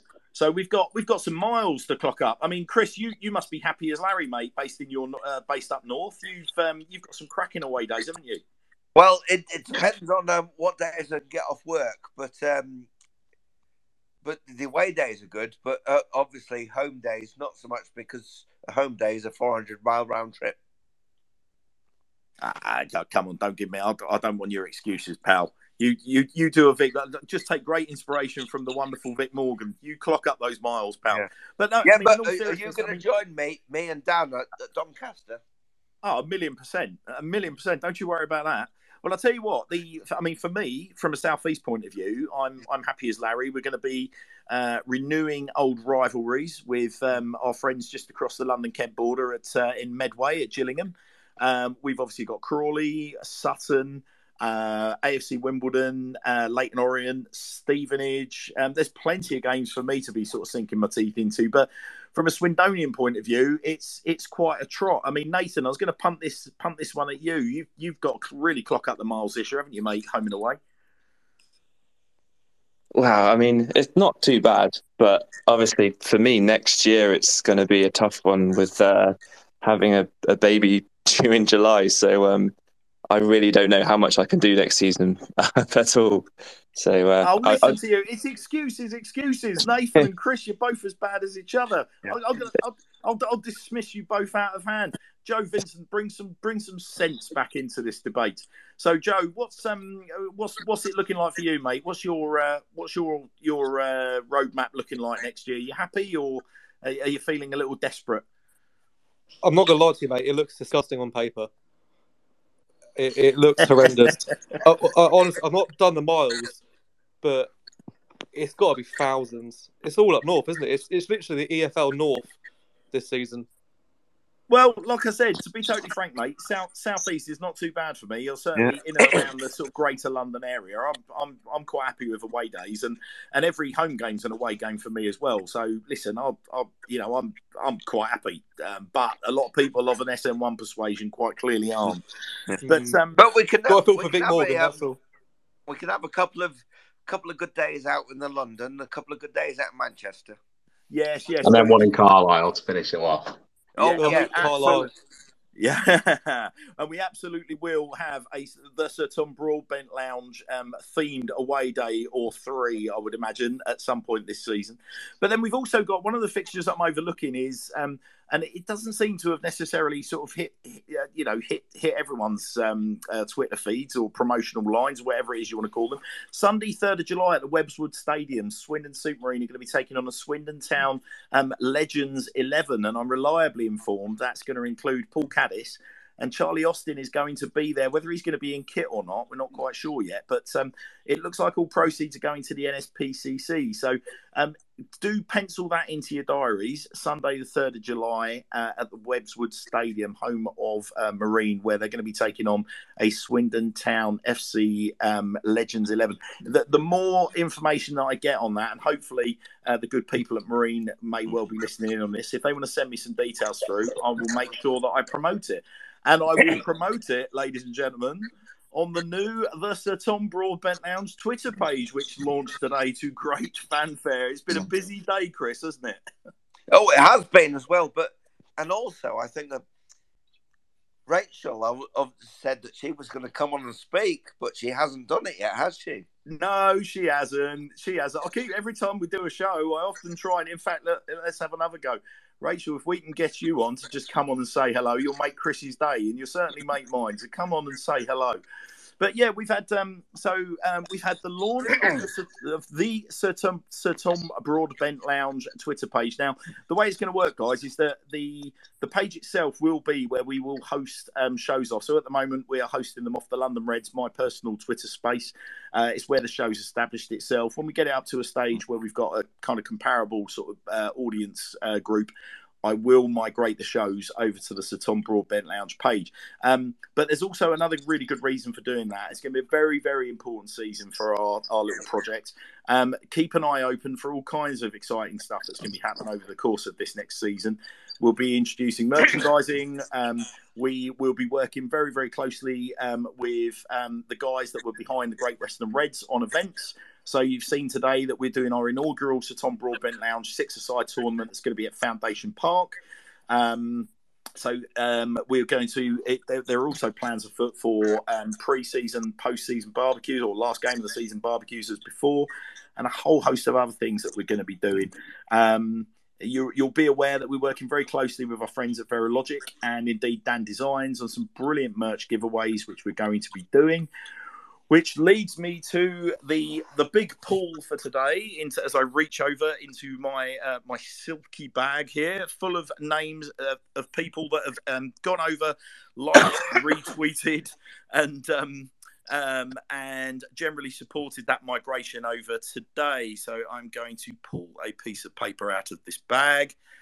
Uh, because Glenn Richards, Glenn Richards, you are the winner of the personalised that's limited edition Sir Tom Broadbent Lounge hoodie. So congratulations, Glenn. Um, Glenn, drop us a DM with your details. We'll make sure that you are furnished with those. Now, what better way to finish the show than introducing the wonderful Rachel, who I've never heard speak before. So oh, this God. is going to be intriguing. Good okay. evening, Rachel. Hello. Sorry, I've got a watermelon face mask on in bed, so sorry. um, yeah, I didn't really have much to say, but Chris keeps saying I need to talk, so there you go. oh, it's, I love this. it's a delight it's to nice finally have you on, Rachel. Rachel, how it's you fantastic feel? to finally hear you, Rachel. no pressure. No, it's nice listening to the show. I do listen regularly, so. Uh, yeah. Yes, we know, Rachel. Every show you're on, we try and get you talking. But um, round round us off, Rachel. Round us off quite nice. We're going to get you back on for a proper show further in the distance. But um, you know, how how are you feeling about the next sort of like week or two ahead? Are you feeling buoyant, or have you been swept away in a in a in, in the I don't know the downward spiral of social media negativity? No, I feel really positive now. Actually, as you were saying earlier, it's it's miles away from where we were last summer. Um, I just want it sorted. You know, I, I hate all the uncertainty. So um, thank God it was announced that Garner's going. I think um, we all knew a couple of weeks ago, didn't we? So just want it sorted. But now I'm positive, really positive. Just want to get back into it. Really, I'm not worried. I'm not worried at all. I think and we're going to have a good season. Neither, neither should you be, Rachel. No, I think hopefully, good. if anyone's taken anything away from the show, yeah, there's there's always stuff to debate. It's it's all part of the charm of following Swindon Town, isn't it? But I think generally, you know, we, you know, we we as, as I've said before, uh, in the 30 odd years that I've been following the club, certainly for 20 of those, we have been battered and bruised. But now is we've never had a better time to hit the reset button um, in terms of our maybe our expectations. Um, you know, we've got we've clearly got a guy behind the club now, owning the club that he's he's delivered everything that he said he was going to deliver. Um, he's had a um, he's had a, a, a, obviously an unforeseen set of circumstances with his manager. I think whilst we've not had any official comment, I, I think we would have known um, if the if the if he knew that the wheels were going to come off in the manager's office. But it, it all appears. I mean, from what I understand, Clem's Clem's remaining in the country for a while yet. Um, I've heard that Clem could be in the country for until the seventeenth. Um, I don't know if there's any truth on that, and I'm sure we can get that confirmed elsewhere. But um, you know, it's not it's not like you know he's he's down tools and, and disappeared off. So um, it's going to be an interesting few days. Well, look, it's half past eleven. We've been on for two and a half hours, um, and I think if there if there is a time to um, to finish, now is that time. Um, my thanks to Chris, uh, to Steve, to Rachel, to Nick, Max, Joe, uh, Nathan for coming on, uh, for Alex for his rather unusual um, uh, little impromptu um, sort of what I think was probably a drunken hello, um, and uh, yeah, we look ahead to next week now. I've got some very exciting news next week's show. Very, very exciting news. The legend that is Fraser Digby is joining us on next week's show, ladies and gentlemen. Fraser Digby. Just let those two words sink in. Um, 12, 13 odd seasons, um, right the way through the leagues um, uh, at Swindon Town. Um, so excited that Fraser's going to be coming on to join us. Um, for many, many people, is one of the greatest icons of our club. And I cannot wait, both from a former goalkeeping perspective myself, through to somebody that just stood there and essentially grew up whilst watching Fraser um, uh, keep nets for us. Um, cannot wait for Fraser to be on next week, and I know he's super excited to be coming on. Um, the content of the show, um, we are going to be talking about the best of everything. Um, and we are we are going to be talking about his best saves, his best memories, his best roommates, the whole nine yards. So we're going to have a lot of fun with Fraser next week. So do make a point of um, sticking that in your diary. Next Wednesday, 9 p.m., barring any disasters, we'll have Fraser on with us. Um, suffice to say, the Sir Tom Broadbent Lounge is a Swindon Town fans Twitter space. Um, its uh, re- reviews are very much our own, do not re- represent those of Swindon Town Football Club or Tom Broadbent himself. Um, uh, absolute, absolutely chuffed to have you all with us tonight, guys. Have a very, very safe week. Fingers crossed, we'll have some news in the next couple of days. And if we do, the chances are we'll probably have another show before Fraser next week. But for now, that will do us nicely. Take